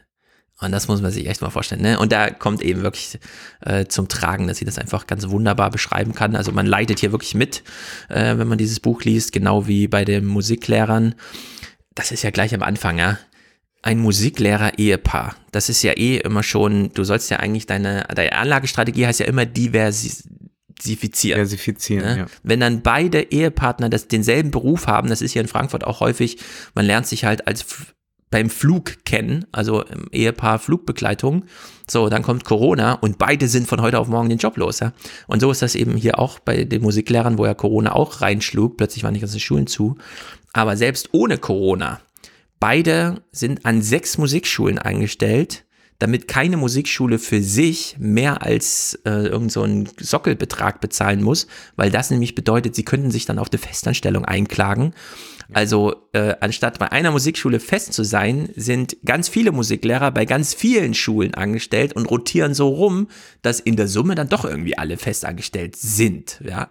Ja. Aber eben nur analytisch betrachtet. Und dann muss man am Abend noch irgendwelche Chöre leiten, um das irgendwie finanzieren zu können und wird dann ja auch da ganz kläglich bezahlt. Das kriegt man auch immer wieder so mit, wie dann da Leute 80 Kilometer Anreise haben, um irgendeinen Chor zu leiten.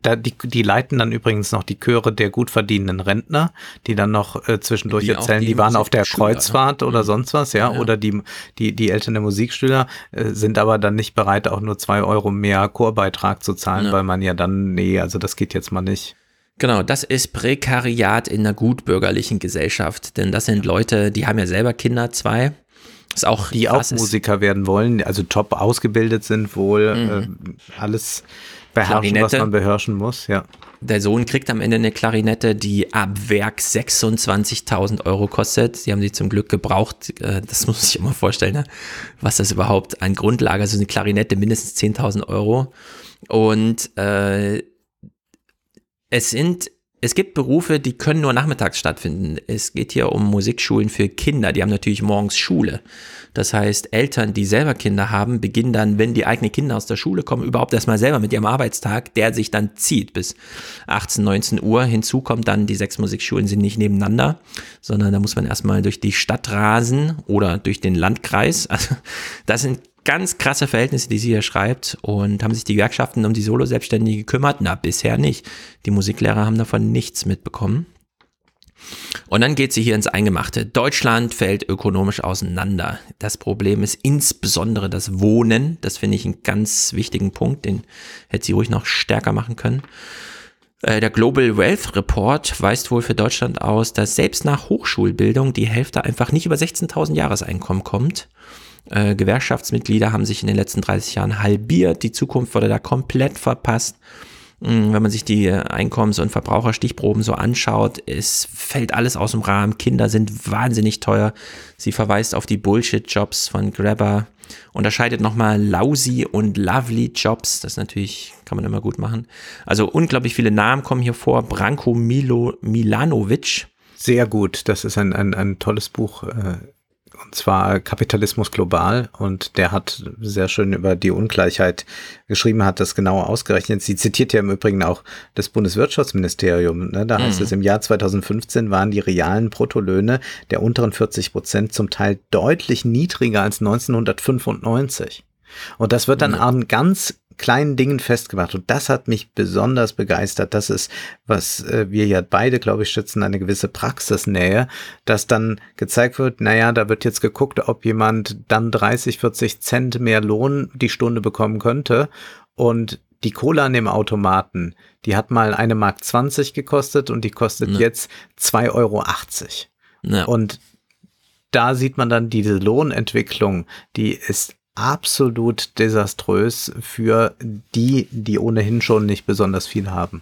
Genau, und sie kommt dann mit den ganzen auch bekannten Argumenten irgendwann in den 80ern fiel eben die Produktivität und die Lohnentwicklung auseinander. Damals hatte Helmut Kohl noch regiert. Es gab also eine Vermögenssteuer, und der Spitzensteuersatz lag bei 56%.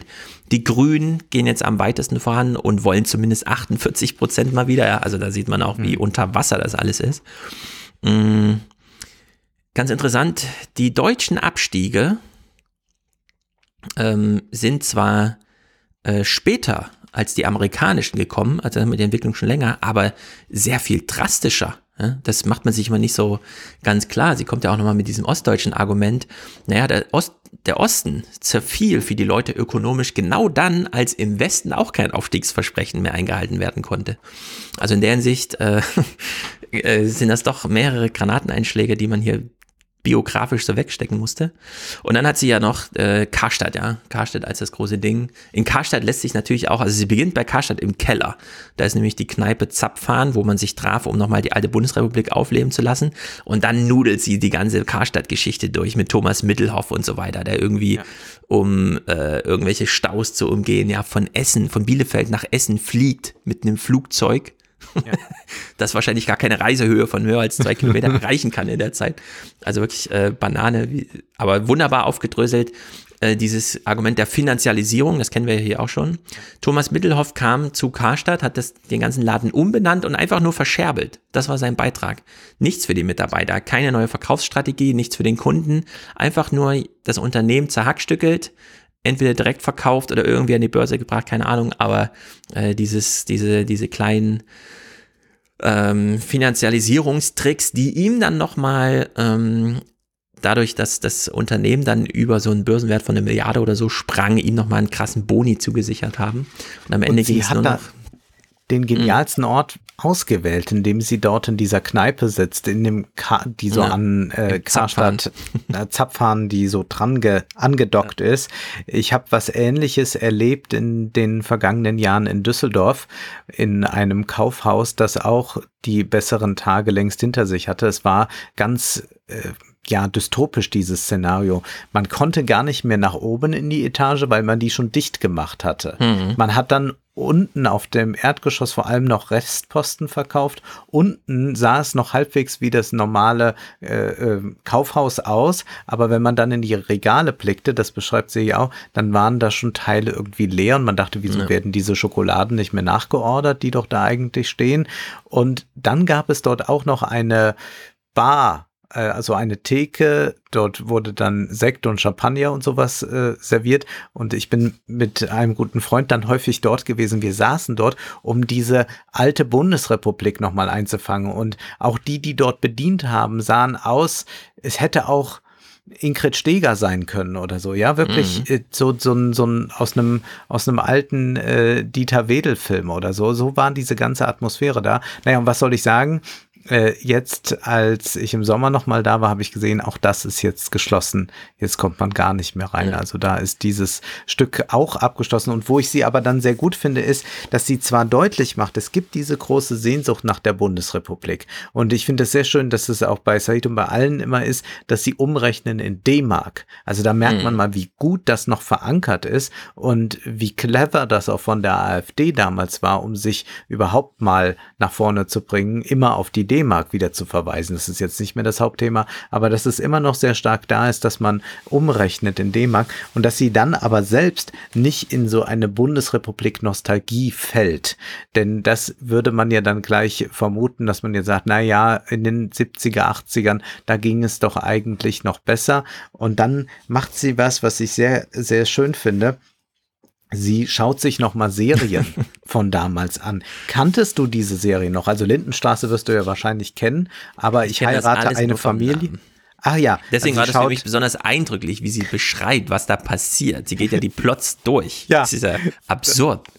Das ist absurd, aber sehr schön. Also Lindenstraße, Schwarzwaldklinik, Ich heirate eine Familie, Peter Weck und Thekla Carola Wied, ne? Diese Trombuschs mit Vita Pohl. Also das schaut sie sich an und sagt, da könnte man leicht in so eine schöne Zeit kommen und dann wird auch dort das Ökonomische verhandelt. In der Lindenstraße zum Beispiel sagt dann der Hansemann, ne? Hansemann, so wird er immer von Mutter Beimer genannt, der sagt dann mal, ich bekomme genau 3.494 Mark und 4 Pfennige. Das ist der amtliche Tarif für einen Sozialarbeiter mit 3 Kindern. Davon gehen rund 780 Euro Miete ab, durchschnittlich 60 Euro Telefon, Müllgebühren, Zeitung, Versicherung. Er zittert erregt. Wassergeld, Heizkosten, euer Turnverein, euer Taschengeld, euer Musikunterricht, mein Gewerkschaftsbeitrag. Er kommt zum Finale. Wenn ich Glück habe, bleiben dann noch knapp 2000 Mark übrig zum Leben. Alle schauen betroffen. Mutter Beimer hält Klausi auf dem Schoß. Hans Beimer brüllt ein letztes Mal. So sieht es aus, meine Herrschaften. Ja. Ganz gut sieht es doch aus, Hansemann. 2000 Mark, das entspräche heute Kaufkraft bereinigt 1797 Euro zum Leben, wie Beimer schrie. Es ist, wie Said sagt, damals reichte einer Familie ein Einkommen für ein gutes Leben. Und jetzt kommt sie aber nicht zu dem Punkt und sagt, toll, da müssen wir jetzt hin zurück, sondern sie schaut sich diese Serien dann weiter an und schaut eigentlich sich mal an, was das da bedeutet, wie die Leute miteinander umgehen, beziehungsweise, um es konkret zu machen, wie die Männer miteinander umgehen. Und da sagt sie, wer jetzt kurz vor dem Einstieg in die Zeitkapsel steht, dem sei abgeraten. Folge um Folge verstört die offenkundige Frauenfeindlichkeit mehr, die mit diesem Papa arbeitet, Mama ist daheim Modell der 80er Jahre ganz natürlich einherzugehen schien. Die Männer sind die Götzen, um die die ganze Familie und die weiblichen Hausangestellten zu kreisen haben. Dann bringt sie nochmal Brinkmann, bringt nochmal einige andere. In der Lindenstraße bekommen viele der Frauen ihr Wochenbudget mit Gönnergeste vom Gatten zugesteckt. Da! Dein Haushaltsgeld, sagt Sigi Kronmeier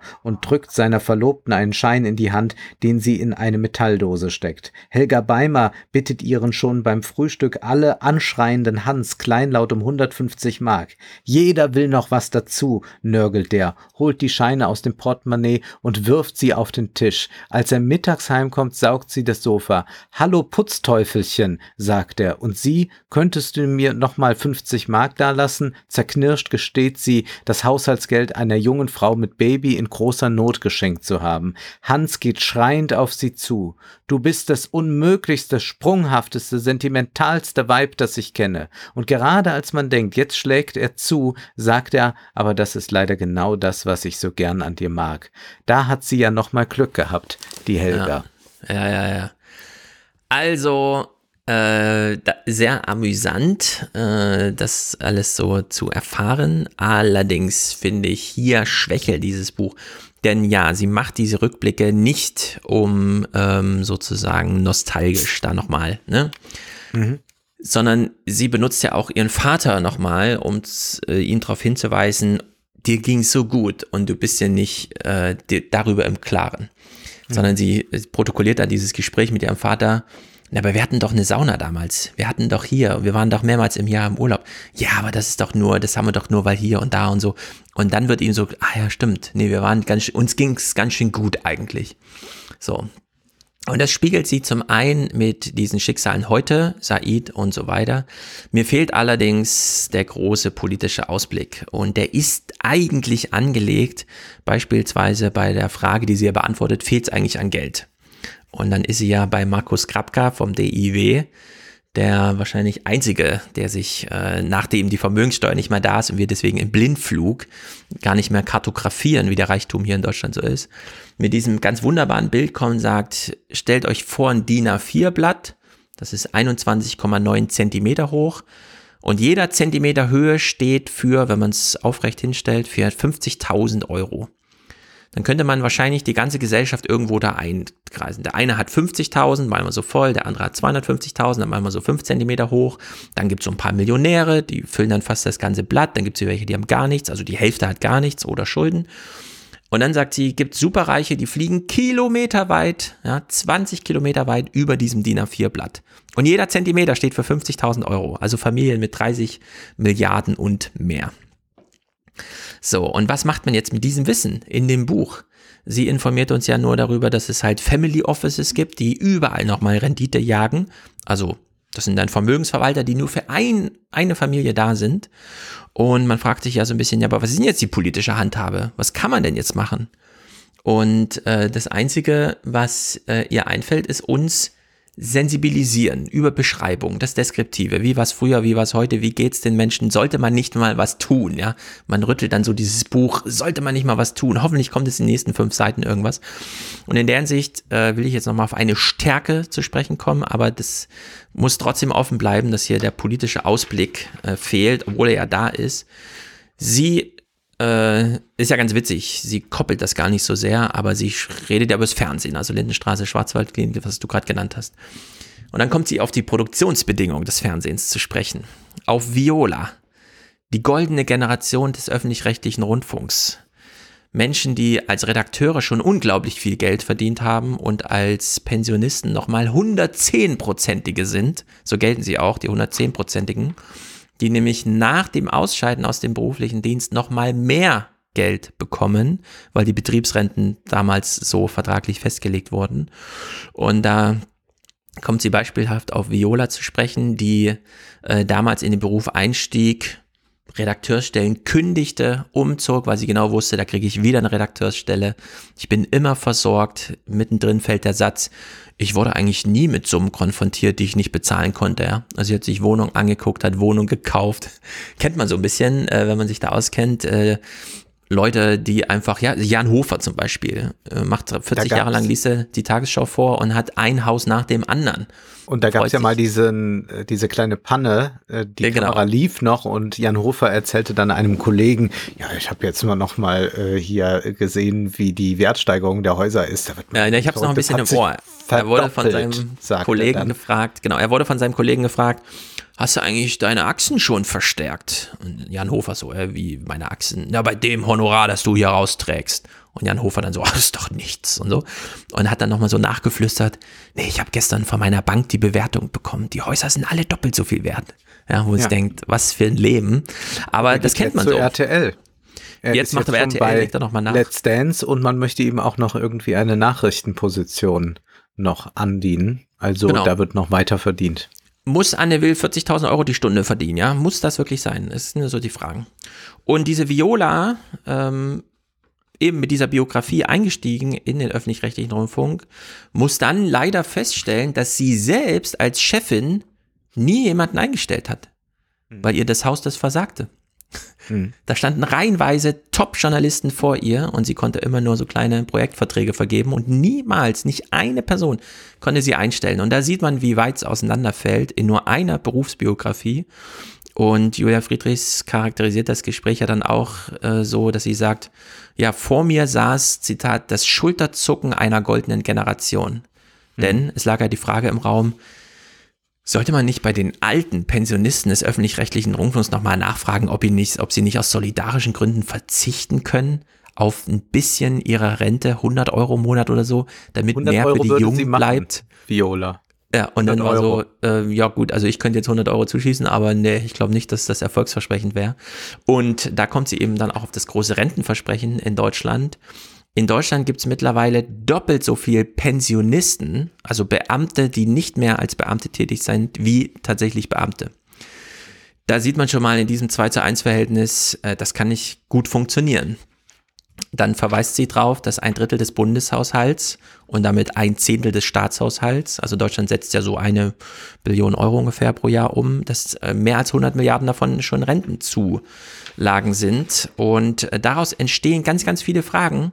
Leider kommt sie nur ganz kurz nochmal auf die Erbschaftssteuer zu sprechen. Sie ist zum Beispiel bei der jungen Liberalen, wie heißen sie da, die Juli-Vorsitzende, die selber für die Erbschaftssteuer ist, wo sie auch nochmal darauf hinweist, ja, selbst in der FDP gibt es dafür Befürworter, nämlich bei den Jungen.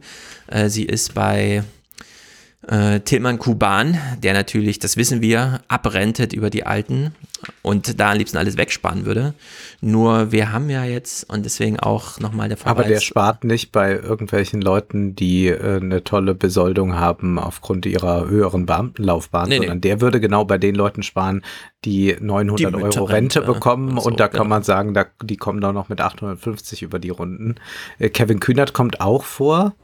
Den trifft sie ja auch noch, ne, wenn ich mich recht erinnere. Ja, diese Gespräche sind wahnsinnig kurz. Man erfährt aber die sind nichts. Sehr kurz und gut, ich weiß auch nicht, warum man sich mit denen trifft. Also da war ja die von den Julis noch die interessanteste. Kevin Kühnert ist, glaube ich, einfach so, der wird halt immer mal angefragt. Jetzt ja auch generell so, ne? Also wenn irgendwie jemand keine Zeit hat, im Fernsehen kommt, glaube ich, Kevin Kühnert. Genau, na, sie nennt ja noch so ein paar Namen, ne? Sie ist zum Beispiel bei diesem Wolfgang Schmidt, rechte oder linke Hand von dem Bundesfinanzminister, der natürlich die Probleme alle kennt, aber das war im Erbenbuch auch schon so, ja. Sie hat damals mit den Bundestagskandidaten gesprochen, Steinbrück und so, und die sagten ihr natürlich alle, ja, das, also mit den Erben, das ist unglaublich scheiße in Deutschland, aber da können wir nichts machen, niemand verbrennt sich hier die Hände, das ist eine Rentenrepublik. Also die sagen es ihr ganz offen. Hier in diesem Buch sind die Zitate recht schwach, man erfährt halt, Björn Böning ist ein echter Waschlappen, also da ist gar nichts zu erwarten. Sie nennt diese Sigel Glöckner, die da als junge, aufstrebende, aber von der wissen wir, die arbeitet da auch schon nicht mehr im Bundesfinanzministerium heute, wo das Buch veröffentlicht ist. Also da, ja, die Hoffnungsvollen, die sind gegangen. Das ist nicht wie in Amerika, dass sich Biden öffnet und die ganzen Leute reinholt, die mal die neuen Ideen haben, sondern nee, das ist da eben ganz anders in Deutschland. Und in der Hinsicht finde ich natürlich zum einen gut, dass hier noch viel Platz ist, um über die Rentenrepublik zu schreiben, aber ich hätte mir doch sehr gewünscht, dass Julia Friedrichs auch nochmal einen Vorschlag macht, wie man jetzt da rauskommt, denn die Ideen sind ja da. Wir haben ja beim letzten Mal Adam Tooze im Clip gehört, wie er sagt, also die fiskalischen Werkzeuge der Zentralbanken sind niemals ausgeschöpft. Das ist alles denkbar. Ja, wir könnten, was könnten wir zum Beispiel alles machen? Wir könnten jetzt zum Beispiel mal einen Schuldenschnitt bei all den Kommunen machen. Schuldenschnitte, genau. Wir könnten einen Staatsfonds zur Rente einrichten, wo man einfach sagt, wir finanzieren jetzt nicht mehr Dienstwagenprivilegien, sondern es geht jetzt für die Rente 1:1, dieses Geld. Ja? Es wird nicht mehr in CO2-Produktion gesetzt, sondern einfach mal ordentlich. Erbe für alle, das was Fratscher, sie nennt ja sehr oft Fratscher, aber so diese Ideen von Fratscher, die er dann auch mal hat, ne? Erbe für alle, das wir so von Thomas Piketty kennen, einfach mal jedem 18-Jährigen 50.000 Euro geben. Nee, wird alles nicht genannt. Ein staatliches Baudarlehen, damit die also da kommt sie kurz drauf zu sprechen, dass man das fehlende Eigenkapital, das ja häufig hindert zu bauen, dass man da staatlich einspringen kann, aber ja. Ich glaube, das ist ein Buch, das sehr erhellend ist für Leute, die sich vielleicht auch das gar nicht vorstellen können, dass wir eine Working Class haben und genau, sie das finde ich auch, ja, erteilt eine Absage dieser Bundesrepublik-Nostalgie, auch das ist, glaube ich, wichtig. Ja. Ich glaube aber, dass dieser Mangel an Alternativen beziehungsweise Vorschlägen, wie jetzt eine sinnvollere Politik auszusehen hat, auch eigentlich so ein Symptom mehr sind. Also ich glaube, das ist die Politik, sollte die CDU nicht gewinnen, erwarten können, wenn wir jetzt eine irgendwie grüne Mehrheitsregierung haben, dann wird, glaube ich, sowas da rauskommen wie bei dem Buch. Man wird ein bisschen es vielleicht denen, die sehr, sehr weit unten stehen, ermöglichen, besser zu leben. Da wird es dann vielleicht die 50 Cent oder 1,50 oder was mehr gehen. Aber am großen Rad wird nicht gedreht werden. Wir sind in einem unglaublich lahmen Land. Es ist so traurig, das zu sagen, aber ich sehe das, ich habe das auch gesucht und dachte mir, wenn ich jetzt mal einfach im Modus des Realpolitischen verharre, also in Parteienkonstellationen denke, in Parteipersonal denke, dann befürchte ich, ist das schon das, was an Wagemut da kommen kann. Ja. Deutschland hat sich immer an Amerika orientiert. Europa wird jetzt mitgezogen von Amerika. In der Hinsicht bin ich mal gespannt, wie lange diese Phalanx an Schuldenbremsen, Apologeten und so weiter, wie lange das noch halten kann, denn irgendwann muss der Knoten da mal platzen. Sie hat ja dieses gute Bild des Fußballers, der sein Leben lang trainiert, aber irgendwann reißt halt die Sehne und dann knallt es einmal laut und dann braucht man einen neuen Muskel. Ja, und wir brauchen jetzt auch mal ein neues Fitnessprogramm für Deutschland. Das kann so nicht weitergehen. Aber deskriptiv, das finde ich eben auch, es gibt tatsächlich sehr viele, vor allem ältere Menschen, die sich das nicht vorstellen können, wie es in Deutschland zugeht. Ja. Und für sie hat sich sehr gut beschrieben. Ja, und auch, ich musste mich selbst erkennen, ich mache mir keine Gedanken darüber, was eigentlich jetzt gerade ist mit demjenigen, der da die U-Bahn auffischt. Es ist interessant. Also man hat gewisse Berufe, die man schon so im Blick hat. Also dass bei der Pflege Probleme gibt, das ist einem vollkommen klar. Und da gibt es auch so andere. Aber gerade die wirklich den Müll wegmachen, die sich den ganzen Tag mit dem Dreck unserer Zivilisation beschäftigen müssen, das wird extrem ausgeklammert und das sind auch genau diese Momente und auch sowas beschreibt sie ja, dass man wegguckt, dass man jetzt sich gerade damit nicht beschäftigen will, weil man ja auf dem Weg zur Oper ist, zum Kino, was auch immer. Also da ist das nochmal sehr, sehr, sehr stark und findet zu wenig statt.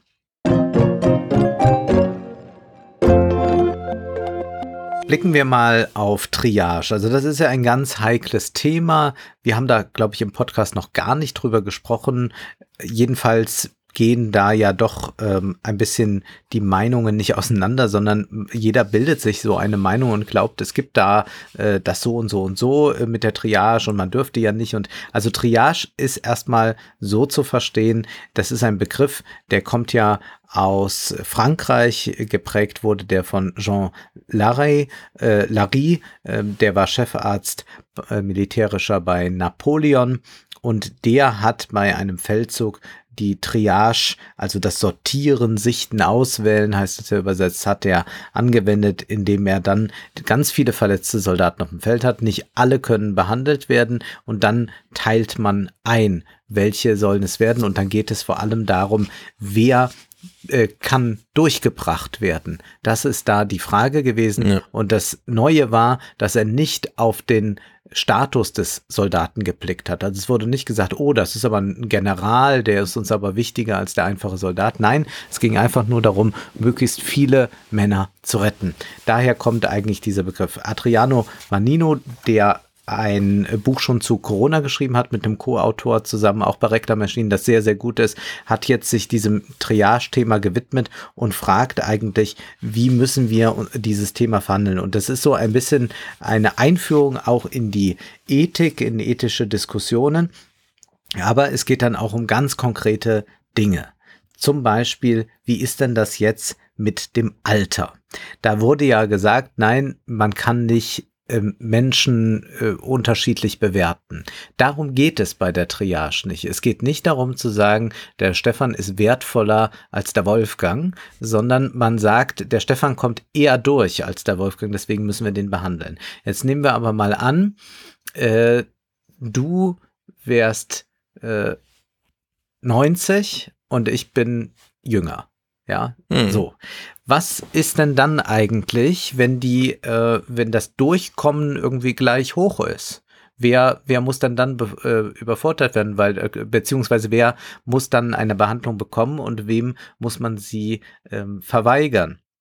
Und da sagen dann manche, auch aus dem Ethikrat, und an manchen Stellen blitzt das so durch, dass er mit den Statements des Ethikrats nicht so zufrieden ist, dass man also das Lebensalter sehr wohl mit einberechnen kann. Und was heißt das dann eigentlich?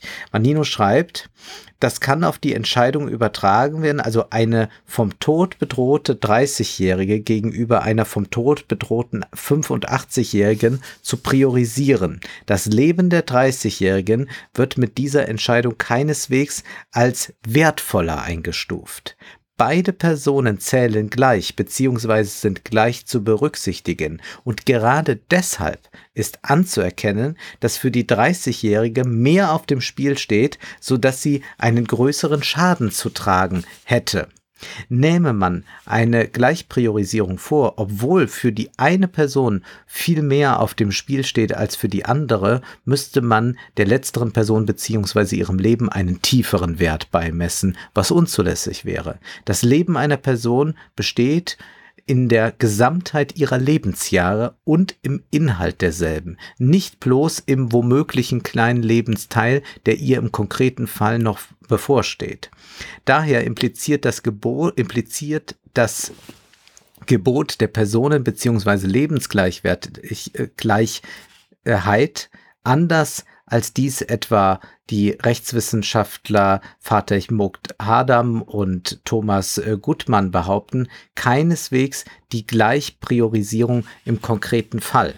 Und dann macht er etwas sehr deutlich. Alte Menschen sind an Lebensjahren reich und sind dadurch privilegiert. Junge Menschen sind an Lebensjahren arm und stark unterprivilegiert, sollten sie sterben. Lässt ein Triageverfahren die verstrichene Lebenszeit unberücksichtigt und rettet einen hohen, hochbetagten Menschen anstelle eines Jungen, verteilt es das vitalste aller Güter von den Armen zu den Reichen sozusagen um. Es macht den an Lebensjahren Reichen noch reicher, während der an Lebensjahren Arme arm bleibt.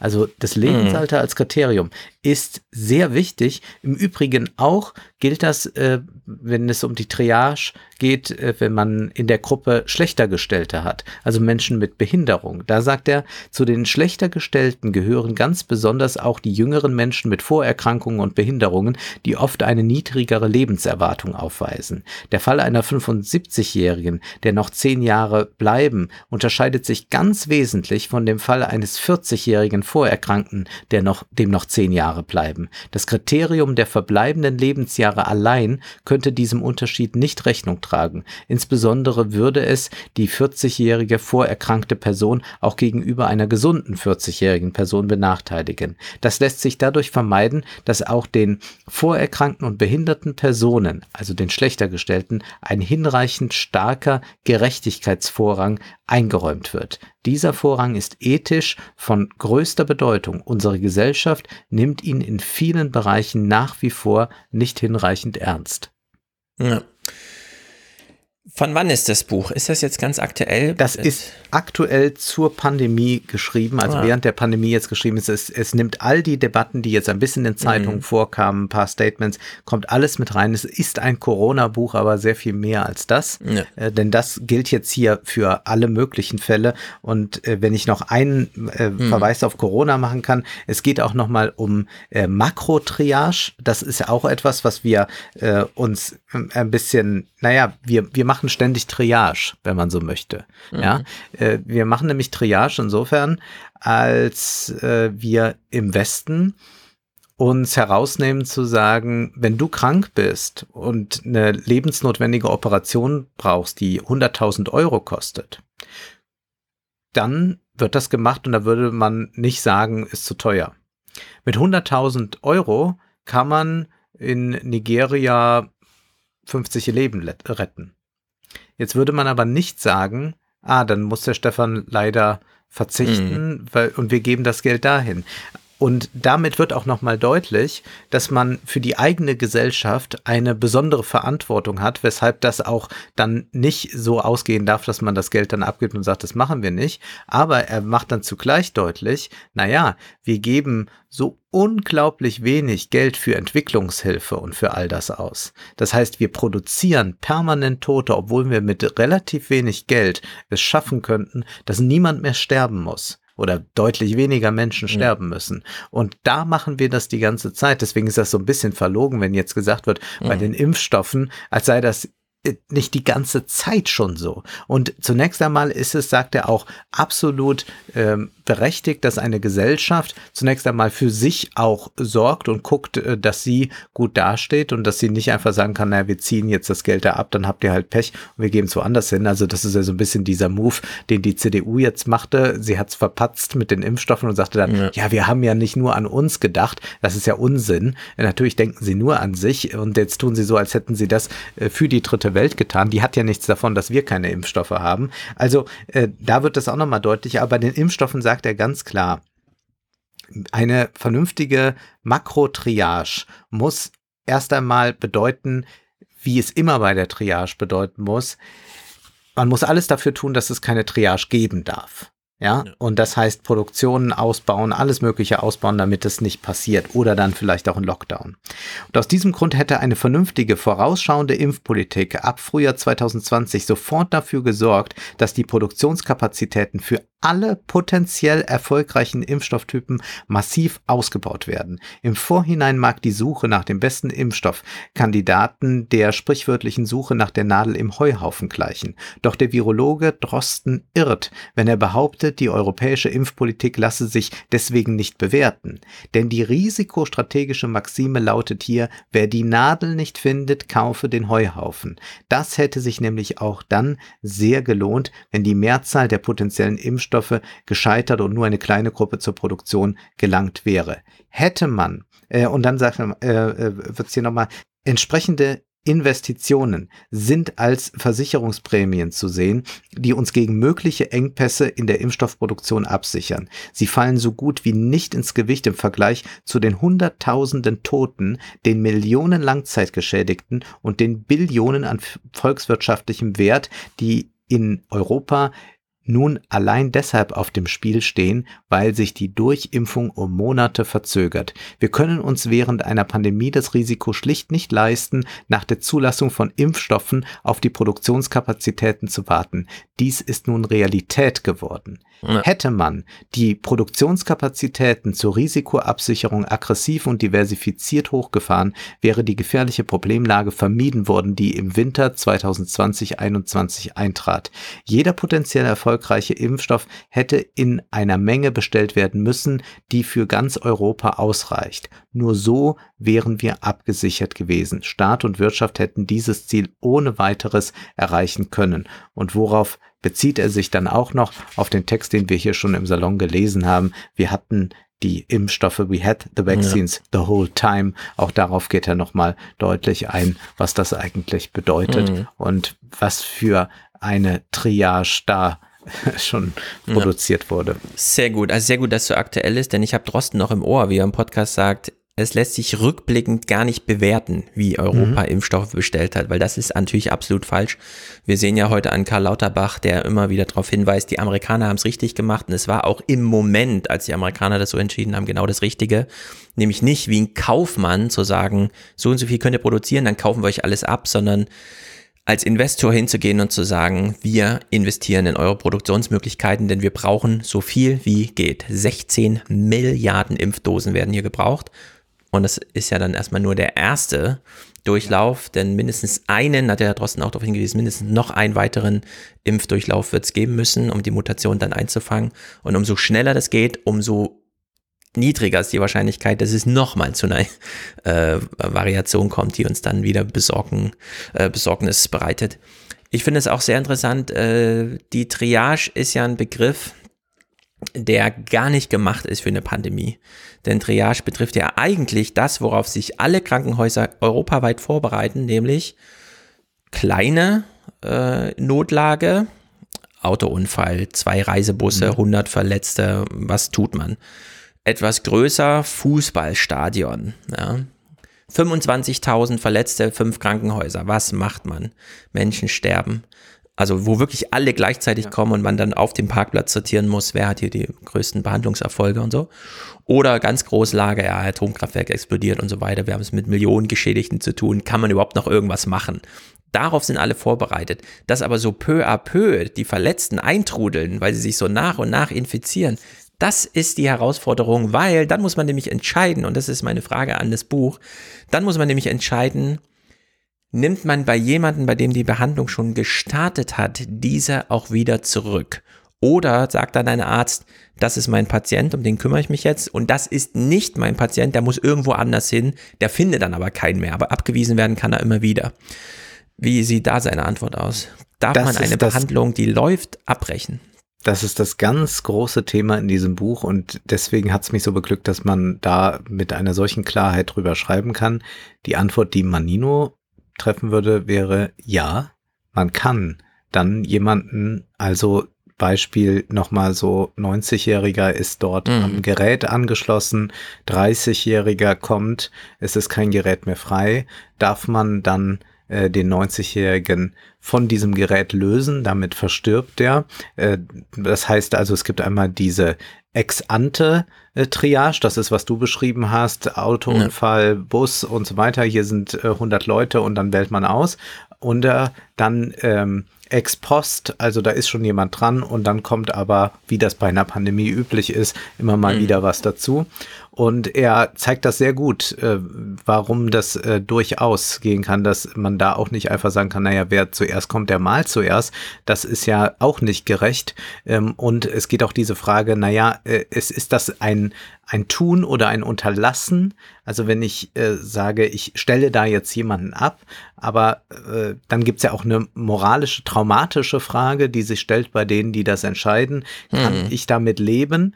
Andererseits sagt er, das dann auch, wo er auch sagt, da darf der juristische Druck jetzt auch um Gottes Willen nicht so hoch auf die Entscheider gemacht werden, dass die es noch schwieriger haben. Aber er kommt dann auch zu dem Punkt zu sagen, es ist auch für jemand, der da entscheiden muss, genauso unmöglich, jemanden zuzumuten, einem 30-Jährigen zu sagen, ja, wir müssen leider sterben, wir haben hier kein Bett, ich kann das nicht freimachen für Sie. Er beantwortet das sehr differenziert, deswegen kann ich das jetzt nur in aller Kürze machen, aber ich empfehle das ausdrücklich mal differenziert nachzulesen bei Manino. Sehr gut, denn dieses Leseangebot finden wir beim Ethikrat nicht. Ich habe das mehrfach beklagt im Fernsehpodcast, dass sich der Ethikrat, Alena Büchs und so weiter, bitte an dieser Stelle keine Verweise auf ihre Interviews, weder bei Junge Naiv noch bei Lanz noch sonst irgendwo. Ich habe das alles gesehen. Sie drückt sich genau vor dieser Entscheidung, die da jetzt behandelt wird. Und interessanterweise hat mir dann ein Hörer einen Text zugeschickt gehabt. Im April 2020 haben sich die Intensivmediziner selber über ihren Berufsverband schon darüber verständigt, dass sie das machen. Dass sie dieses Risiko eingehen, juristisch ist das allerdings Totschlag. Man geht dann das Risiko ein, einen 95-Jährigen von der Behandlung zu lösen, wissend, der wäre Reha-Patient für den Rest seines Lebens, das wahrscheinlich, also statistisch gesehen, dann nur noch 8 Monate wäre. Oder überlebt es sowieso mit einer Wahrscheinlichkeit von 70% nicht, sondern dass man dann die Entscheidung trifft, diese Behandlungskapazitäten umzuwidmen. Ist erstmal ein Totschlag, muss dann also juristisch geklärt werden, ist also genauso eine Hängerpartie wie Soldaten im Krieg. Sobald die schießen, wissen die, wartet ein Verfahren auf mich zu Hause, ja. Und da lässt man alle ganz schön hängen und da ist der Ethikrat einer, der vor allem mitmacht beim Hängelassen. Ja. Naja, aber gut, dass wir solche Textgrundlagen jetzt haben, weil dann kann man solche Fragen mal klären. Gut, ich bleibe auch bei der Medizin. 3 Texte, die sich mit einem Thema befassen. Was ist jetzt mit der RNA-Impfung? Ich habe ja auf Twitter aufgerufen nach Textempfehlungen. Das sind sie. Zum einen gibt es The European Pharmaceutical Review, also eine Zeitschrift, die sich darum kümmert, mit einer ganz interessanten Überschrift. Neuartige HIV-Impfung.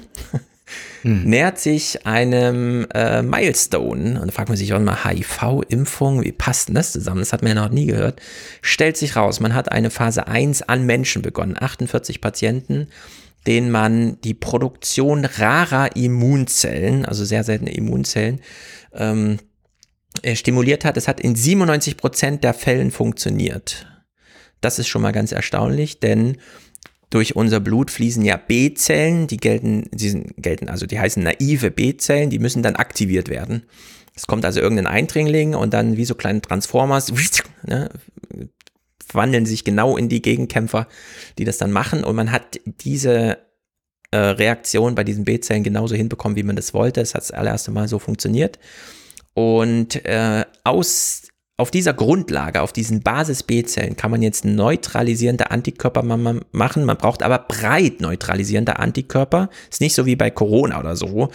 Da muss man echt mittlerweile denken, der Uğur Şahin und so weiter, die langweilen sich alle mit Coronaviren, weil das so simpel ist. Spike-Protein duplizieren, zack, Körper animieren, dagegen anzukämpfen. Und wenn dann das echte Virus kommt, stehen die Truppen. Denn hier geht es um breit neutralisierende Antikörper. Denn man braucht eine ganz gezielte Reaktion gegen HIV. Das HIV-Virus bringt auch ein Spike-Protein mit. Das muss also dann aktiviert werden, beziehungsweise inaktiviert werden, wenn dann später das echte HIV-Virus kommt. Und nun hat man ganz vielversprechend, wie der William Schief hier sagt, dass eine von 1 Million möglichen B-Zellen so targeted, dass man das aktiviert bekommt. Also die zielen da auf...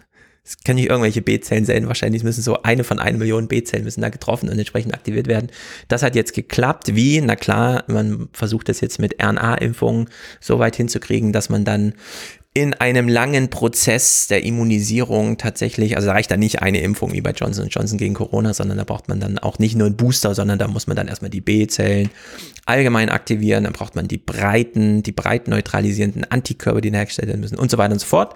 Aber alles super vielversprechend. Der Text schließt natürlich dann auch damit, dass man jetzt Grippe, Zika, Hepatitis C und Malaria, Malaria auch da angreift. Zweiter Text zum Thema. Die Deutsche Gesellschaft für Neurologie verweist auf erste tierexperimentelle Daten zur mRNA-Impfung gegen Multiple Sklerose. Ach. So, und jetzt wird es natürlich interessant, denn es ist ja deine Ministerpräsidentin, die leitet zum Beispiel auch an Multiple Sklerose. Was ist die Multiple Sklerose für eine Krankheit? Die Nervenzellen selber, die beispielsweise die Verbindung von Gehirn und Extremitäten herstellen, produzieren Antigene, gegen die sich das eigene Immunsystem wendet. Die bisherige Therapie besteht also darin, kennt man von HIV auch, das Immunsystem zu unterdrücken. Das hat Nebenfolgen, das wissen wir alle. Ohne Immunsystem ist selbst ein Schnupfen tödlich. Das ist also keine sehr gute Therapie, aber die einzige, die man bisher hat. Was könnte man machen? Man könnte das Immunsystem nur an der Stelle unterdrücken, wo es diese Antikörper gegen die Antigene aus dem eigenen Körper herstellt. Kriegt man das hin? Die Herausforderung ist, die richtigen Antigene herauszufinden, gegen die dann Immuntoleranz aufgebaut werden muss. Also das Immunsystem wird an dieser Stelle nicht aktiviert gegen dieses Spike-Protein, sondern es muss abgeschwächt werden. Das ist genau das Gegenteil von dem, was wir jetzt bei den üblichen Impfungen gegen alle möglichen Krankheiten inklusive Corona machen. Und jetzt hat man erste Mäuse mit Auszügen des Allergens, gegen den sich der Körper dann wendet, via RNA-Impfung so zielsicher geimpft, dass das Allergen erkannt wurde, aber dann eine Abwehrreaktion hervorgerufen wurde, die nicht gleichzeitig eine Entzündungsreaktion mitbringt. Keine Ahnung, wie man sich das genau vorstellen muss. Ich tappe da auch im Dunkeln. Ich lese das einfach nur fasziniert. Wir kennen ja Hyposensibilisierung, ne? Da wird der Körper so gestresst, bis er irgendwann sagt, na gut, dann nehme ich das halt hin und so, ja, und dann ist man so dran gewöhnt. Hier geht es aber wirklich um Umprogrammierung des Immunsystems. Also das Immunsystem wird an einer Stelle so getriggert, dass eine andere Reaktion ausfällt. Und das ist wirklich ganz erstaunlich. Denn die Direktorin der Neurologie in Mainz weist nochmal darauf hin, bei der multiplen Sklerose gibt es außerdem sehr viele Antigene. Also es ist nicht einfach so, das ist das Spike-Protein, das ist überall auf der Welt gleich, außer es mutiert, dann müssen wir es nochmal für alle gleich ändern. Sondern es sind sehr viele Antigene, gegen die das Immunsystem gerichtet ist, die wir gar nicht alle kennen. Also man tappt sogar noch im Dunkeln bei, was ist eigentlich die Zielscheibe, auf die wir zielen. Und die sich im Verlauf der Erkrankung höchstwahrscheinlich auch ändern, so Frauke Zipp. Also es ist ganz erstaunlich, was man da jetzt hinbekommt, dass man trotzdem schon mal eine Reaktion herstellt. Und jetzt die Frage, wie kriegt man, was ist jetzt das wirkliche Wunder? RNA gibt es doch schon ewig. Also RNA ist ja nun nicht das Neue, aber RNA zu synthetisieren und in den Körper zu kriegen, ohne dass der Träger, und wir haben bisher andere Viren benutzt, ein Genoviren oder irgend sowas, bei Johnson & Johnson, bei AstraZeneca und so weiter, dann muss man ja beachten, was für eine Reaktion ruft eigentlich das Trägervirus hervor, bevor dann überhaupt mal die eigentliche Coronavirus-Reaktion abläuft. Und da gibt es hier noch einen ganz interessanten Text in Nature, also nicht in der großen Nature-Zeitung, sondern auf der Webseite so einen journalistischen Text, über die Immuntoleranz von mRNA-Impfungen. Also Immuntoleranz im Sinne von, der Körper kriegt gar nicht mit, dass er da RNA bekommen hat, sondern er wurde wirklich nur, wie der Ingmar Hör von CureVac sagt, da wurde wirklich nur eine Information transportiert und kein Material, gegen das sich der Körper selbst wendet. Denn das ist natürlich bekloppt, ja, wenn du so eine zielgenaue Antikörpersache wie bei dieser Multiple Sklerose herstellen willst und du fährst aber mit so einem Truck rein ins Immunsystem und dann läuft da noch irgendwo was aus und so, sondern du willst ja nur den Payload da loswerden. Und der Uğur Şahin von BioNTech hat in Science publiziert zum Thema das, was wir auch eben gelesen haben, zu den Mäusen, die da geimpft wurden gegen multiple Sklerose. Und er hat sich genau mit diesem Problem befasst. Wie kriege ich nicht eine Immunreaktion hin, die ich einfach drauf addiere, also ich stimuliere es, das passiert üblicherweise, sondern wie unterdrücke ich es, was für das Immunsystem eigentlich nicht der normale Vorgang ist. Und der Dreh- und Angelpunkt von dieser ganzen Technologie, warum das jetzt so funktioniert. Und das kann man sich jetzt auch merken. Also da lohnt es sich wirklich, das kann man sich jetzt reinschreiben. Dafür werden die Nobelpreise dann verliehen. Das sind diese RNA-Lipoplexe. Lipoplex, keine Ahnung, das ist eine Abkürzung für irgendwas. Das ist das Trägermaterial, in dem die RNA eingeschlossen wird, um so lange stabil zu sein, bis sie dann im Körper wirkt. Nach 2 Tagen zerfällt sie dann. Ohne dass der Trägerstoff selbst im Immunsystem irgendeine Reaktion hervorruft, sondern das ist wirklich das trojanische Pferd, das man dazu erfunden hat. Denn man will ja nicht unkontrolliert triggern, sondern eben, und das klappt dann eben mit dem neuen RNA-Lipoplex Antigen Delivery System, das vor allem hier in Mainz entwickelt wurde. Also das ist so eine richtige Mainzer Sache, da haben wir auch eben von der Frauke Zipp, die ist ja auch in Mainz.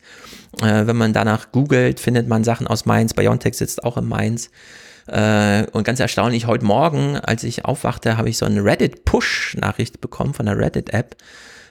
Insulin ist ja auch so ein Ding, das sehr viele Menschen brauchen. Und Insulin hatte bisher das Problem, man musste erstmal messen, wie viel Insulin brauche ich eigentlich gerade, wie viel Zucker habe ich so gegessen und da muss man sich das spritzen.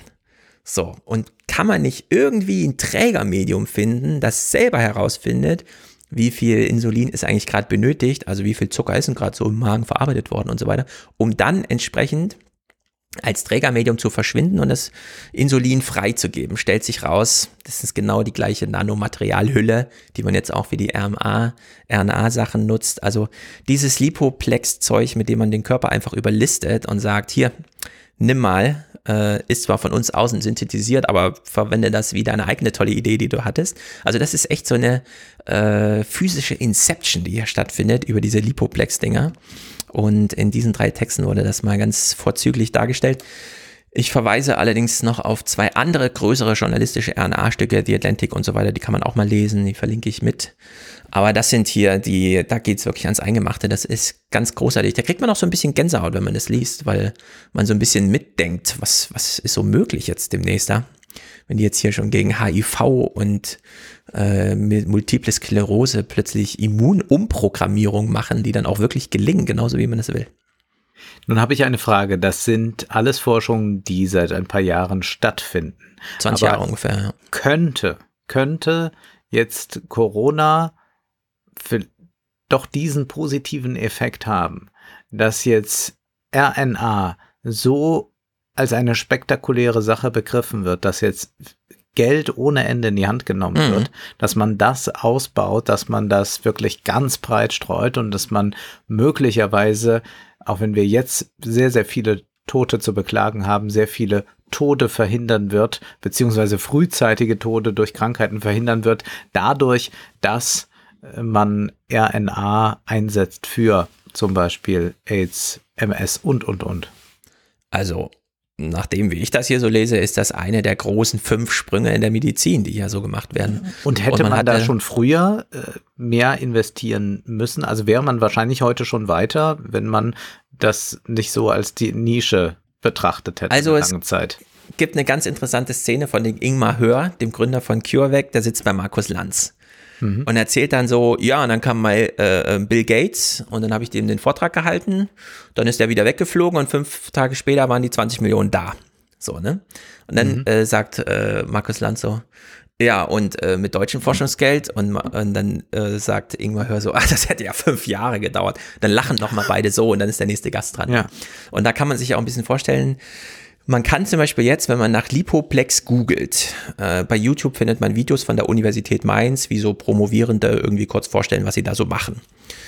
Da sitzt dann so einer im Labor und man weiß, okay, der DGV-Antrag, also der Antrag bei der Deutschen Gesellschaft für Forschung da, hat halt so und so viel Posten da irgendwie gebracht und so weiter. Und man kann sich ja vorstellen, was wäre heute, wenn du in deinen Antrag reinschreibst, also es geht hier um Lipoplex, Dingsabums und übrigens bekannt aus der RNA-Corona-Impfung, ja, wie viel Forschungsgeld stünde dir dann zur Verfügung, nur allein, weil sehr viel mehr Leute das lesen.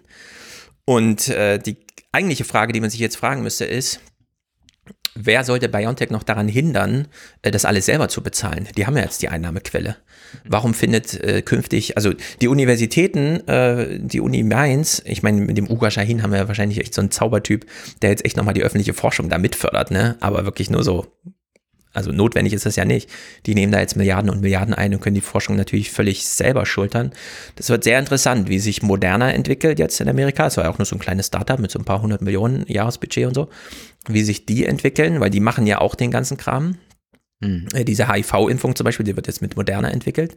Und ob wir es in Deutschland nochmal hinbekommen, das, was Uğur Şahin und so da machen, was die da machen, ob man das nochmal öffentlich kofinanziert bekommt oder ob das nicht auch jetzt komplett abwandert, weil da irgendwelche Investoren dahinter stehen und sagen, lasst mal lieber die Unis draußen vor, wir möchten hier erstens komplette Rendite und zweitens auch kompletten Zugriff auf die Schlüsseltechnologie. Also wer dazu schon einen Text da hat, ja, das wäre natürlich, das ist glaube ich das Ding, was jetzt hier mal geregelt werden muss in Europa. Wie machen wir das eigentlich? Ja. Wir blicken mal dorthin, wo es auch um Technik geht, aber wo wenig Sinnvolles entsteht, nämlich zu Instagram. Wir wissen ja schon, wir haben schon über Instagram und Facebook geredet, dass da gerne mal, sagen wir, es geklaut wird, irgendwas funktioniert gut, Snapchat oder so, dann sagt man, ach, machen wir doch so ein ähnliches Tool. Und als man sah, TikTok, das ist ja richtig erfolgreich und das wird auch so schnell nicht wieder verschwinden, da ist Instagram ja auf die Idee gekommen, Reels zu machen, also auch 30-sekündige Clips, da kann man dann Musik unterlegen, noch irgendwelche Effekte dazu, all das. Und das ist im Sommer 2020 dann lanciert worden. Es kam erst nicht so richtig an, die Leute wussten nichts damit anzufangen, also ich habe das auch so gesehen, als ich die Influencer betrachtete, dass da manche ein bisschen skeptisch waren. Andere haben gesagt, da ist doch eigentlich noch mal eine Chance, hier was Neues zu machen auf Instagram, da ist der Markt noch nicht so gesättigt und das ist ja immer interessant, wenn noch mal schnell was Neues entsteht, wenn also die Platzhirsche noch nicht alle da sind, noch nicht alles verdrängt haben, dann kann noch mal was passieren und darum geht es in einem Artikel, der auf dieser Online Online-Marketing-Rockstars-Seite OMR erschienen ist. Von Martin Gart ist der Text: Instagram Reels, wie das Format Influencern und Brands riesen Reichweiten beschert hat. Die haben das nämlich dann gemacht und die deklinieren das dann mal so durch für Firmen, aber auch für Influencer. Da gibt es Gesina Dems. Sie hat 80 Reels gepostet und hat jetzt 26.000 Follower.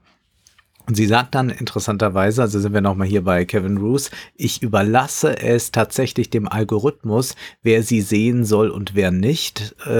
Das bringt ihr mit einzelnen Reels ordentlich Reichweiten. Zum Teil hat sie dann 950.000 Views auf ein Reel. Und diese Reels sind auch so in der Anzeige organisiert wie bei TikTok. Das heißt, es ist nicht so wie bei Facebook, da haben wir auch eine Vorsortierung durch den Algorithmus, aber grundsätzlich sehe ich nur die Leute, die ich geliked habe, befreundet bin und so weiter, während es ja bei TikTok man sich zwar auch eigene Seiten bauen kann, aber eine eigene Seite hat, Leuten, denen man folgt, aber in der Regel lässt man einfach den Algorithmus in seinen, der zeigt mir irgendwas an, da klicke ich drauf, dann kommt das nächste. So ist das bei den Reels auch und deswegen können auch schnell diese 950.000 Views dann mal entstehen, wenn man in der Gunst des Algorithmus steht. Und dann heißt es hier von einer Tanzinfluencerin, Anna alias An Astep heißt die.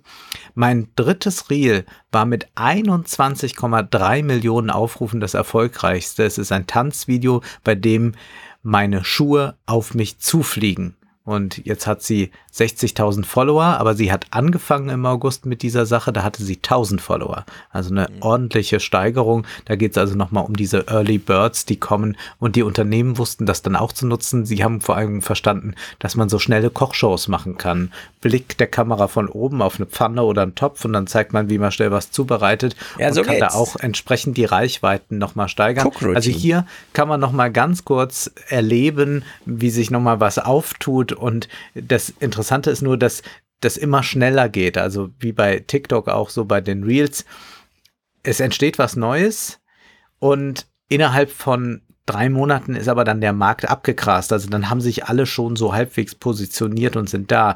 Bei YouTube, als ich damals angefangen habe, da war das so ganz langsam, ist das gewachsen. Da hat man schon 2011 gesagt, no, ist das noch früh, ist das nicht schon zu spät, jetzt da zu sein und so. Und da merkt man aber, hier geht das jetzt richtig schnell, außer vielleicht, wenn man mit ganz anderen Inhalten kommt. Aber wer jetzt das machen will, was irgendwie alle machen, muss einfach schauen, ob man wieder mal in einem halben Jahr eine neue App hat, stürzt sich da drauf und hofft, dass es dann auch nochmal mit der Reichweite nach oben geht. Also ein recht trauriges Geschäft in gewisser Weise, das vor allem dem Algorithmus zuarbeitet. Ist aber interessant, wie, du hast es jetzt so nebenbei fast gesagt, wie der letzte Reichweitengewinn, der dir Instagram bietet, gleichzeitig bedeutet, du musst dich dann aber dem Algorithmus ausliefern. Ja. Und das hat ja Kevin Roose auch mit diesem schön Zitat, YouTube-Creators sind wahrscheinlich die am meisten maschinenmanagten Menschen auf der Erde. Und das ist, zeigt sich hier auch wieder. Diese, es ist ja, ich meine, es lief echt nicht gut mit Reels. Und Instagram hat auch wirklich technische Sorgen, weil sie immer noch nicht das, was die Kamera, das ist ja das eigentliche Feature, die Kamera von Snapchat und TikTok, ja, was die können, das kann ja die Reels-Kamera gar nicht. Und sie haben es trotzdem geschafft, weil sie eben auf dem Nutzerbestand, die sie schon hatten, diesen Anreiz, hier kriegst du nochmal die nächsten großen Wellen an neuen Followern und dann reicht es ja, wenn 1% der Leute mitmachen, dann ist das Reels-Ding voll fürs Publikum, ja? Dann kann man da durchscrollen.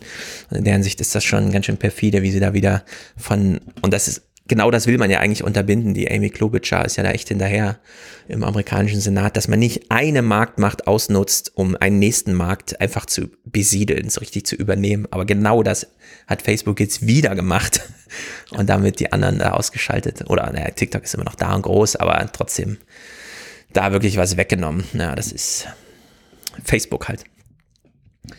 100 Dinge, die bei der CO2-Wende schieflaufen. Das ist ein ganz lustiger Text, denn Stefan Schulz mit TZ geschrieben, hat sich im Spiegel gedacht, Listicles sind in Mode, 9 Rules und so weiter. Ich schaffe tatsächlich 100 Fehler der Bundesregierung aufzuschreiben bei nur einem Themengebiet. Und das ist nicht Corona. Und er hat sich gedacht, mache ich mal. Die GroKo ließ nämlich im März ihre Verhandlungen über, Zitat, höhere Ausbauziele bei Ökostromanlagen platzen. Und was heißt das? Wieso gab es da Verhandlungen? Naja, man hat halt das Erneuerbare Energiengesetz Ende 2020 reformiert und hat gesagt, ja, die Ziele, die reichen wir dann nach, die wir mit diesem Gesetz verfolgen, denn wir können uns gerade nicht drauf einigen. Stellt sich raus, Anfang 2021, wir können uns immer noch nicht einigen. Also bleibt dieses Gesetz, hat zwar ein paar Förderanreize oder so, aber hat überhaupt kein Ziel. Ist wie bei Corona, ja, wir haben überhaupt gar kein Ziel. Wollen wir jetzt durchseuchen oder harten Lockdown machen? Also einfach es runterdrücken. Und entsprechend hat er sich dann gesetzt, okay, dann setze ich mich mal hin und schreibe die 100 größten Fehler beim Klimawandel, politisch nicht mitgestalteten Klimawandel auf. Und der erste Block, da geht es gleich um den Kohleausstieg. Er kommt 6 Jahre zu spät, er dauert 8 Jahre zu lang, abseits der wissenschaftlichen Meinung gelegen. Er ist mit 40 Milliarden viel zu teuer. Die unrentablen Kraftwerke werden nochmal rausfinanziert, anstatt zu sagen, wir nehmen das Geld und investieren mal in neue Anlagen. Selbst die LEAG, das ist ja das Unternehmen, das in Ostdeutschland Kohlegruben betreibt, weil es gar keinen Markt mehr gab dafür. Die haben, also Vattenfall hat sich zurückgezogen, es gab gar keinen Käufer mehr. Also hat Sachsen gesagt, okay, da gründen wir jetzt mit Brandenburg einfach eine GmbH, die das dann macht. Denen wurde nochmal 1,7 Milliarden zugeschustert für Renaturierung von Kohlegruben, die gar nicht erst aufgemacht werden. Und da fragt man sich so ein bisschen, was ist das für ein Missmanagement? Wie kann das alles sein? Ja? CO2 wird in Deutschland weder gespeichert noch genutzt. Und das waren so die ersten 10 Punkte. Autoindustrie, wir haben keine adäquate Städteplanung, wir haben kein Tempolimit, wir haben Schutzpatronenscheuer, wir haben riesige CO2-Subventionen für den ganzen Kram, der da stattfindet. Bei der Wärme, Gebäudesanierung ist weit hinter dem Plan, also da hatte man zumindest mal einen Plan und ist weit dahinter. Es gibt Klimaabgaben, die weiterhin auch diejenigen, also oder die Klimaabgaben privat belasten weiterhin nur den Mieter. Das heißt, der Mieter muss das einfach bezahlen und der Vermieter hat natürlich keinen Ansinnen, da irgendwas zu regeln, weil er spart ja nichts dadurch. Er belastet nur seinen Mieter weniger, ja. Was ist das für eine Anreizstruktur? Also es ist wirklich bescheuert. Die Bundesregierung unterschätzt den Ökostrombedarf. Ja, sie liegt da völlig daneben. Beispielsweise bei der Windkraft. Eigentlich brauchen wir 95 Gigawatt bis 2030. Die Bundesregierung plant aber nur mit 71 Gigawatt. Peter Altmaier verfolgt lange das Ziel, dass die Betreiber von künftigen Anlagen, für die man die Fläche ausgeschrieben hat, Geld bezahlen müssen, um überhaupt an den Ausschreibungen teilzunehmen. Wo gibt's sowas, ja? Was ist das für ein Scheiß? Der Solardeckel liegt immer noch bei 52 Gigawatt und ist dämlich niedrig, weil die CDU das als Verhandlungsmasse braucht. Man weiß ja nie, ob man mit den Grünen mal in Koalitionsverhandlungen geht. Und dann wäre es doch cool, wenn man einfach sagt, also die Solarenergie lassen wir uns hier abkaufen. Dafür möchten wir irgendein Sicherheitsgesetz oder sowas haben. Ne? Also da geht es wirklich ans Eingemachte. Es ist eine ganz bekloppte Bürokratie. Weiter geht es dann mit Wasserstoff, Elektromobilität, Verkehrswende, Verwaltung, Stromnetze, die Kultur allgemein, die dahinter steckt. Und im Fazit schreibt er dann nur, es sind Szenarien denkbar, in denen die Bundesnetzagentur die geplante Abschaltung von Kohlekraftwerken verbieten muss, damit nicht der Strom ausfällt in Deutschland. Ja, also so weit ist es jetzt gekommen. Es ist, Punkt 100, ja, die Pointe muss ich hier vorweggreifen. Punkt 100 ist die Vermutung, dass die Bundesregierung das alles mit Absicht macht. Dass sich hier wieder partikulare Interessen durchgesetzt haben aus der Industrie und dass das alles wissentlich Absicht ist. Dieser Verdacht erhärtet sich jetzt von Mal zu Mal, wenn wir hier miteinander sprechen. Ja, es ist wirklich absurd. Schlimm. Oje, oje. Optimistischer werde ich jetzt nicht. Ich möchte nur sagen, es ist ein sehr gutes Buch von Josef Vogel, Kapital und Ressentiment. Und man könnte über jedes Kapitel jetzt 1 Stunde ausführlich reden. Er ist Literaturwissenschaftler, aber er versteht, wie das Silicon Valley tickt. Er versteht, wie die Finanzmärkte funktionieren.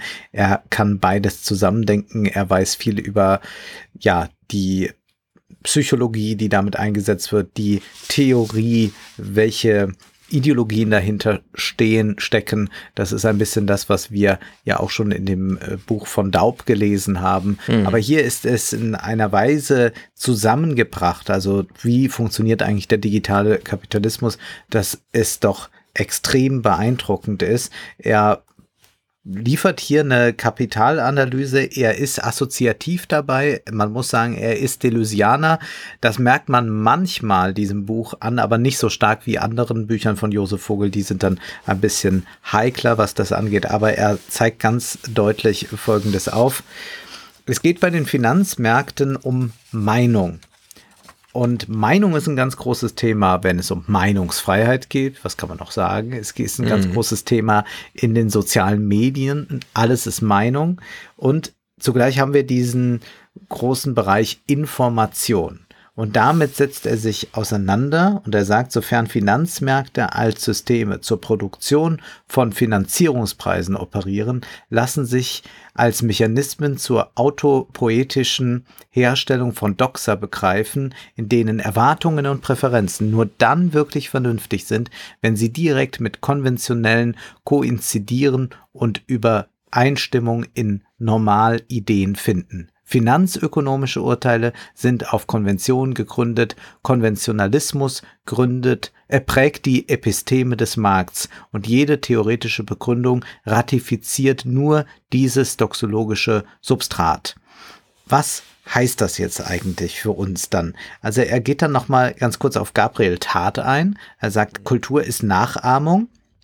Und diese Nachahmungskultur ist natürlich in den sozialen Medien und auch in den Finanzmärkten extrem ausgeprägt. Man guckt, was die anderen machen, hat eine Erwartungshaltung und dann sagt, eine Erwartungserwartung und dann sagt er, dass es bei den Börsen- und Finanzmärkten darum geht, dass sie als erste exemplarische und kohärent organisierte Meinungsmärkte angesehen werden müssen.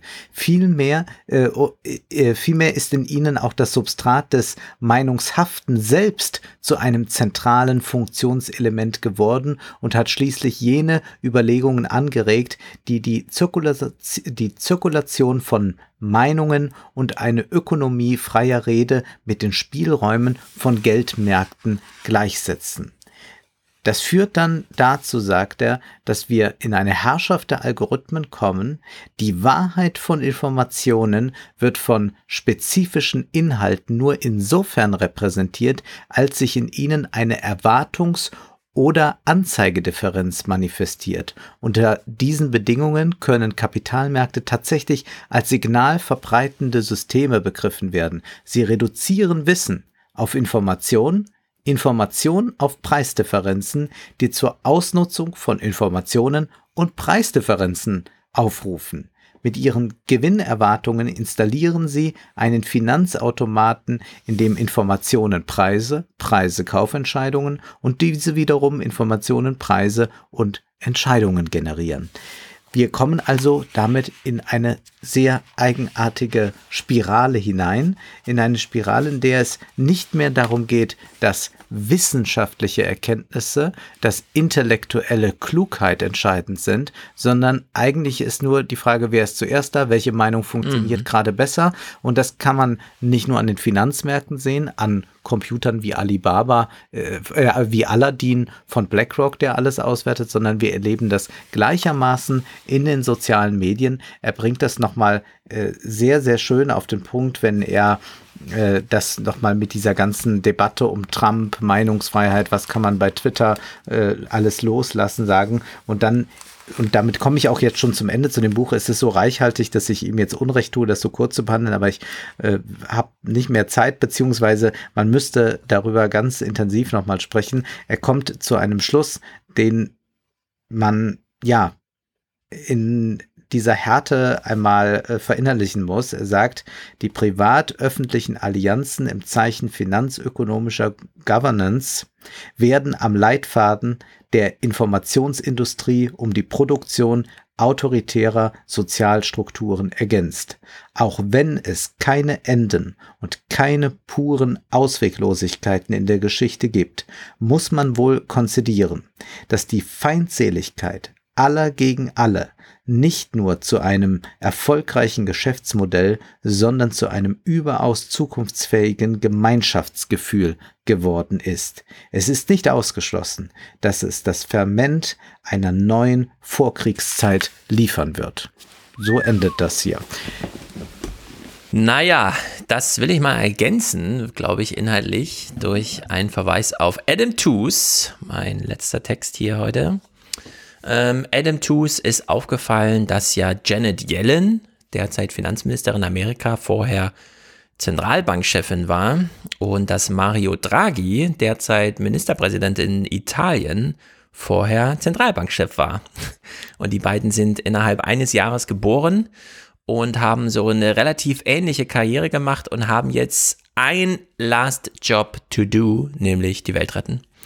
Und dieser Text ist spektakulär gut, ein bisschen lang, aber auch nicht weiter schlimm, denn man kann ja durchaus nochmal, gerade aus Deutschland, Text ist leider nicht auf Deutsch, der ist bei Foreign Policy erschienen, aber trotzdem kann man sich mit der deutschen Brille nochmal die letzten Jahrzehnte, Finanzmärkte, Meinungsmärkte, wie auch immer, Staatskrisen und so weiter, nochmal aus der nicht deutschen Brille anschauen. Und das kann ja Adam Tooze ganz wunderbar, das nochmal aufzuschlüsseln.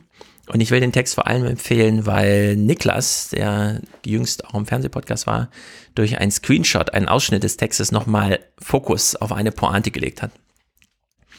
Dieser Text handelt sehr lange von diesen beiden, Draghi und Yellen, wo er nochmal aufzeigt, die haben eigentlich als akademische Technokraten begonnen. Die saßen da irgendwo und haben gesagt, so funktioniert das, mir egal, ob da Menschen involviert sind, wie auch immer, ne? So richtig, wie man halt so am Taschenrechner sitzt und Finanzpolitik macht. Und dann kam aber die Krise.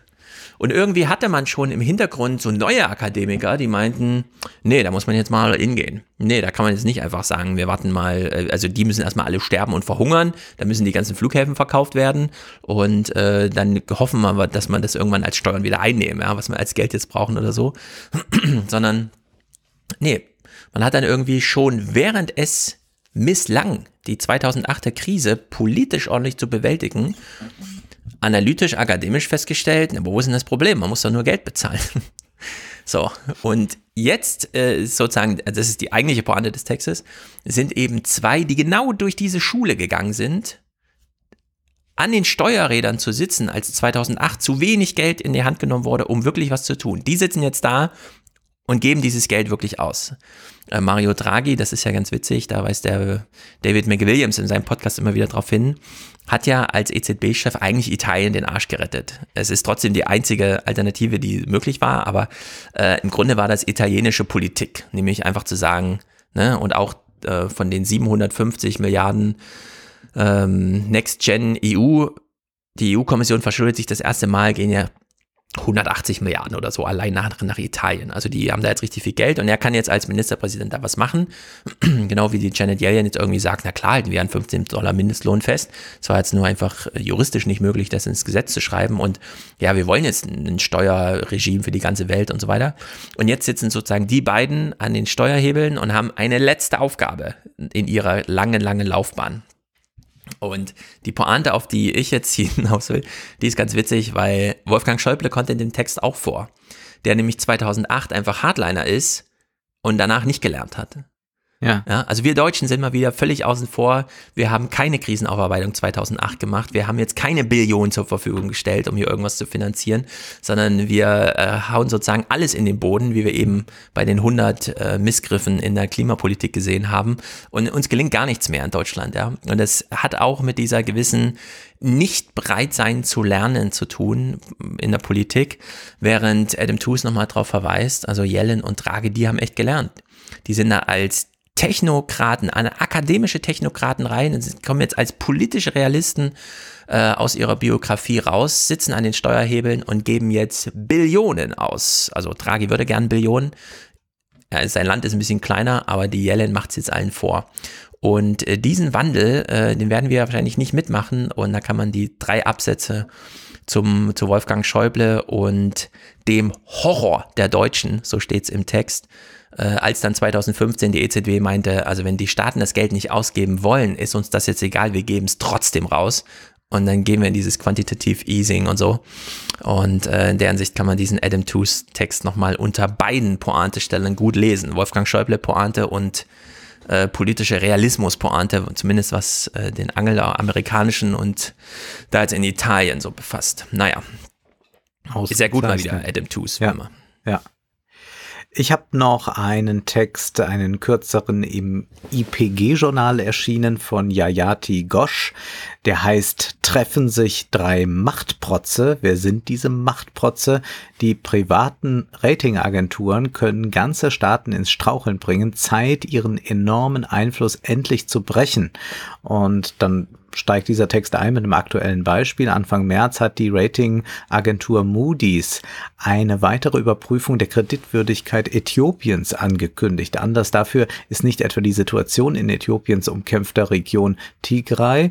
Äthiopien gehört vielmehr zu den Ländern, die sich für die im April 2020 beschlossene Initiative zur Aussetzung des Schuldendienstes der G20 qualifizieren und die das Moratorium nun in Anspruch nehmen. Moody's ist zu dem Schluss gekommen, dass dieser Schritt das Verlustrisiko der Gläubiger erhöhe. Dafür muss das Land offenbar bestraft werden. Während es das Ziel dieser Initiative ist, einkommensschwache Länder während der Pandemie sofort zu entlasten, wurde das Common Framework entwickelt, um schuldengeplagten Staaten bei der Umschuldung und Reduzierung ihrer Verbindlichkeiten zu helfen. Für viele Länder ist es die beste Möglichkeit, ihre Schuldenlast tragbar zu machen. Doch nun wirft die drohende Herabstufung des Ratings einen Schatten auf die Aussichten dieser Länder. Und dann wird das ein bisschen durchgearbeitet. Wie das da läuft, wird auch nochmal zurückgeblickt, welche doch ganz, ganz furchtbare Rolle die Ratingagenturen bei der Finanzkrise 2008 gespielt haben. Da gab es ja dann auch AAA-Ratings für irgendwelche ganz faulen Pakete. Und immer folgen diese Agenturen auch einem Mantra, nämlich dem der fiskalischen Sparsamkeit. Ja, also da ist diese Ideologie noch ganz fest verankert. Da hat noch nie einer einen Text von Adam Tooze gelesen, glaube ich. Und der Vorschlag, der hier gemacht wird, ist, Ratingagenturen sind private Unternehmen und die größtenteils von Institutionen, die sie bewerten, finanziert werden. Und sie sind Akteure in den Märkten, die sie angeblich bewerten, was dann wiederum dazu führt, dass Eigeninteressen da unweigerlich dabei sind. Was wir also brauchen, ist eine unabhängige öffentliche Ratingagentur. Das wäre auch mal so ein großes politisches Ziel, wenn man mal global denken möchte, das anzustreben ist. Wird hier einmal gefordert. Mal schauen, was daraus wird in den nächsten Jahren. Oder man verzichtet auf sie und sagt, wer investieren will, soll sich selber darüber informieren, in was er da investiert, anstatt das irgendwie auszulagern an. Aber war doch AAA geratet? Ja, ich glaube, das Problem ist, also man kann das natürlich machen, aber dann werden wieder Ratingagenturen entstehen, weil man es dann nicht selbst prüfen und dann wird es informell sein. Also die werden ja jetzt nur so gehypt, weil auch alle auf die zurückgreifen. Und ganz zum Schluss nun eine Meldung noch aus dem Monopol-Magazin, weil wir hier schon über den Sneaker-Hype und diesen ganzen Hype gesprochen haben mit diesen Waren, die limitiert sind. Der Sportartikelhersteller Nike klagt gegen das Kunstkollektiv MSCHF. Grund sind die umstrittenen Satan-Shoes. Und zwar hat dieses Künstlerkollektiv kooperiert mit dem Rapper Lil Nas X. Den kennst du vielleicht. Der macht Hip-Hop und Country, mixt das so, aber auch Hip-Hop, Queer Culture, sowas ist das. Naja, und es gibt 66 Schuhe, die ein Redesign sind von dem Nike Air Max 97 Sneaker. Und da soll jetzt ein Tropfen menschliches Blut angeblich in der Sohle sein und Nike ist natürlich ganz empört über diese Aktion, aber dieses Kollektiv will auch immer auf Markenrechte und sowas aufmerksam machen. Offenbar sind aber auch die Schuhe schon längst ausverkauft. Es gibt einen großen Hype natürlich bei allem Limitierten, also auch die Kunst hat diesen Sneaker-Hype jetzt für sich erkannt und versucht da, mehr oder weniger subversive Aktionen mitzumachen. Vielleicht ist es aber auch ein ganz neues Geschäftsmodell für solche Künstlerkollektive. Offenbar sind wir doch wieder in einer Zeit, in der man Besitz gerne hortet und all das. Ich kann das ja bei Büchern absolut nachvollziehen, du nicht, aber ich umgebe mich ja gerne mit Büchern, mit Papier. Bei Mode interessanterweise habe ich das gar nicht. Also wenn jemand alle 2 Wochen kommen würde und Tabula Rasa machen würde, alles entfernen würde aus dem Kleiderschrank und einfach gegen neue Dinge austauschen würde, wäre ich der glücklichste Mensch der Welt. Ich habe keine Lieblingsstücke, ich hänge an nichts und fände das eigentlich toll. Jeden Tag, also ich könnte, wenn es eine Funktion gäbe, dass man das leihen kann und ich weiß, man kann jetzt sich Fräcke oder so leihen für Hochzeiten, reden, aber wenn man es wirklich komplett leihen könnte, käme ich damit prima aus. Ich muss nicht einen Anzug besitzen. Aha.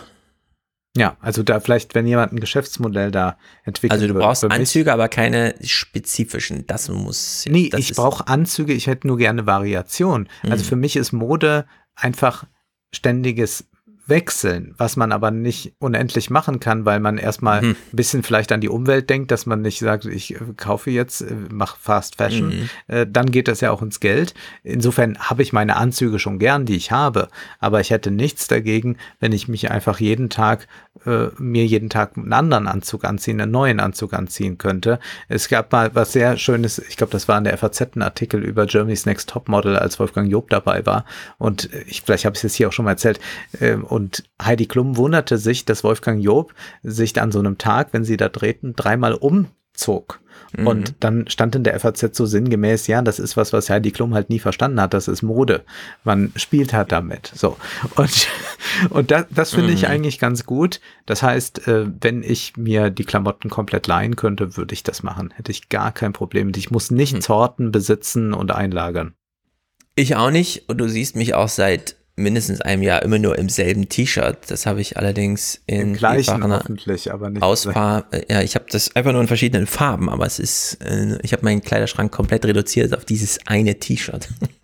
Sehr gut. Und damit fahre ich sehr gut. Das ist die andere gute, das ist die andere Möglichkeit, die Uniform. Das ist was, was die Modebloggerin Susi Menkes ja auch vorschlägt. Am besten sollten zu den Modeschauen alle in Schwarz gehen und wie in so einer Kutte da sitzen, dann ist doch gut. Mhm. Zu dem Nike-Ding will ich noch sagen, ich habe das nur so halb mitbekommen, weil in einigen Podcasts drauf verwiesen wurde. Ich habe mich nicht dafür interessiert und habe es in dreifacher Geschwindigkeit so weggehört, ohne mich nochmal zu informieren. Aber jetzt, wo du es angesprochen hast, einige sind ja der Meinung, dass sich Nike mit dem Protest gegen diese Aktion so sehr an die Nesseln gesetzt hat, dass sie quasi alles, was sie die letzten Jahre aufgebaut hatten an Unterstützung für Black Lives Matter, wenn die Sportler da knien bei der Hymne und so weiter, dass sie alles verspielt haben. Also jetzt wieder Tabula Rasa. Das ist so ein Politikum. Ein mega Ding, ne? Ja. Naja, wie es halt passiert mit solchen Marken. Ja, und ich meine, so ein Konzern kann, glaube ich, mal darüber hinwegsehen, wenn irgendein Künstlerkollektiv 600 Schuhe macht, da ist ja jetzt nicht ein unglaublicher Unternehmensverlust mit verbunden. Ja, aber der Josh Galloway hat es auch mal dargestellt, das fand ich ein ganz gutes Argument, das betrifft ja Amazon auch. Amazon hat sich ja beispielsweise gegen, ich weiß gar nicht wer, irgendwer aus dem Senat Amerika, Amy Klobuchar, Elizabeth Warren oder so, hat irgendwas zu Amazon getwittert, wir brauchen Gewerkschaften und so. Und dann hat ja so ein Amazon-Help-Twitter-Account zurückgeantwortet. Glaubt ihr wirklich, dass unsere Fahrer in die Flaschen pinkeln? Und dann stellte sich später raus, dass es Bezos selbst war, der so getwittert hat.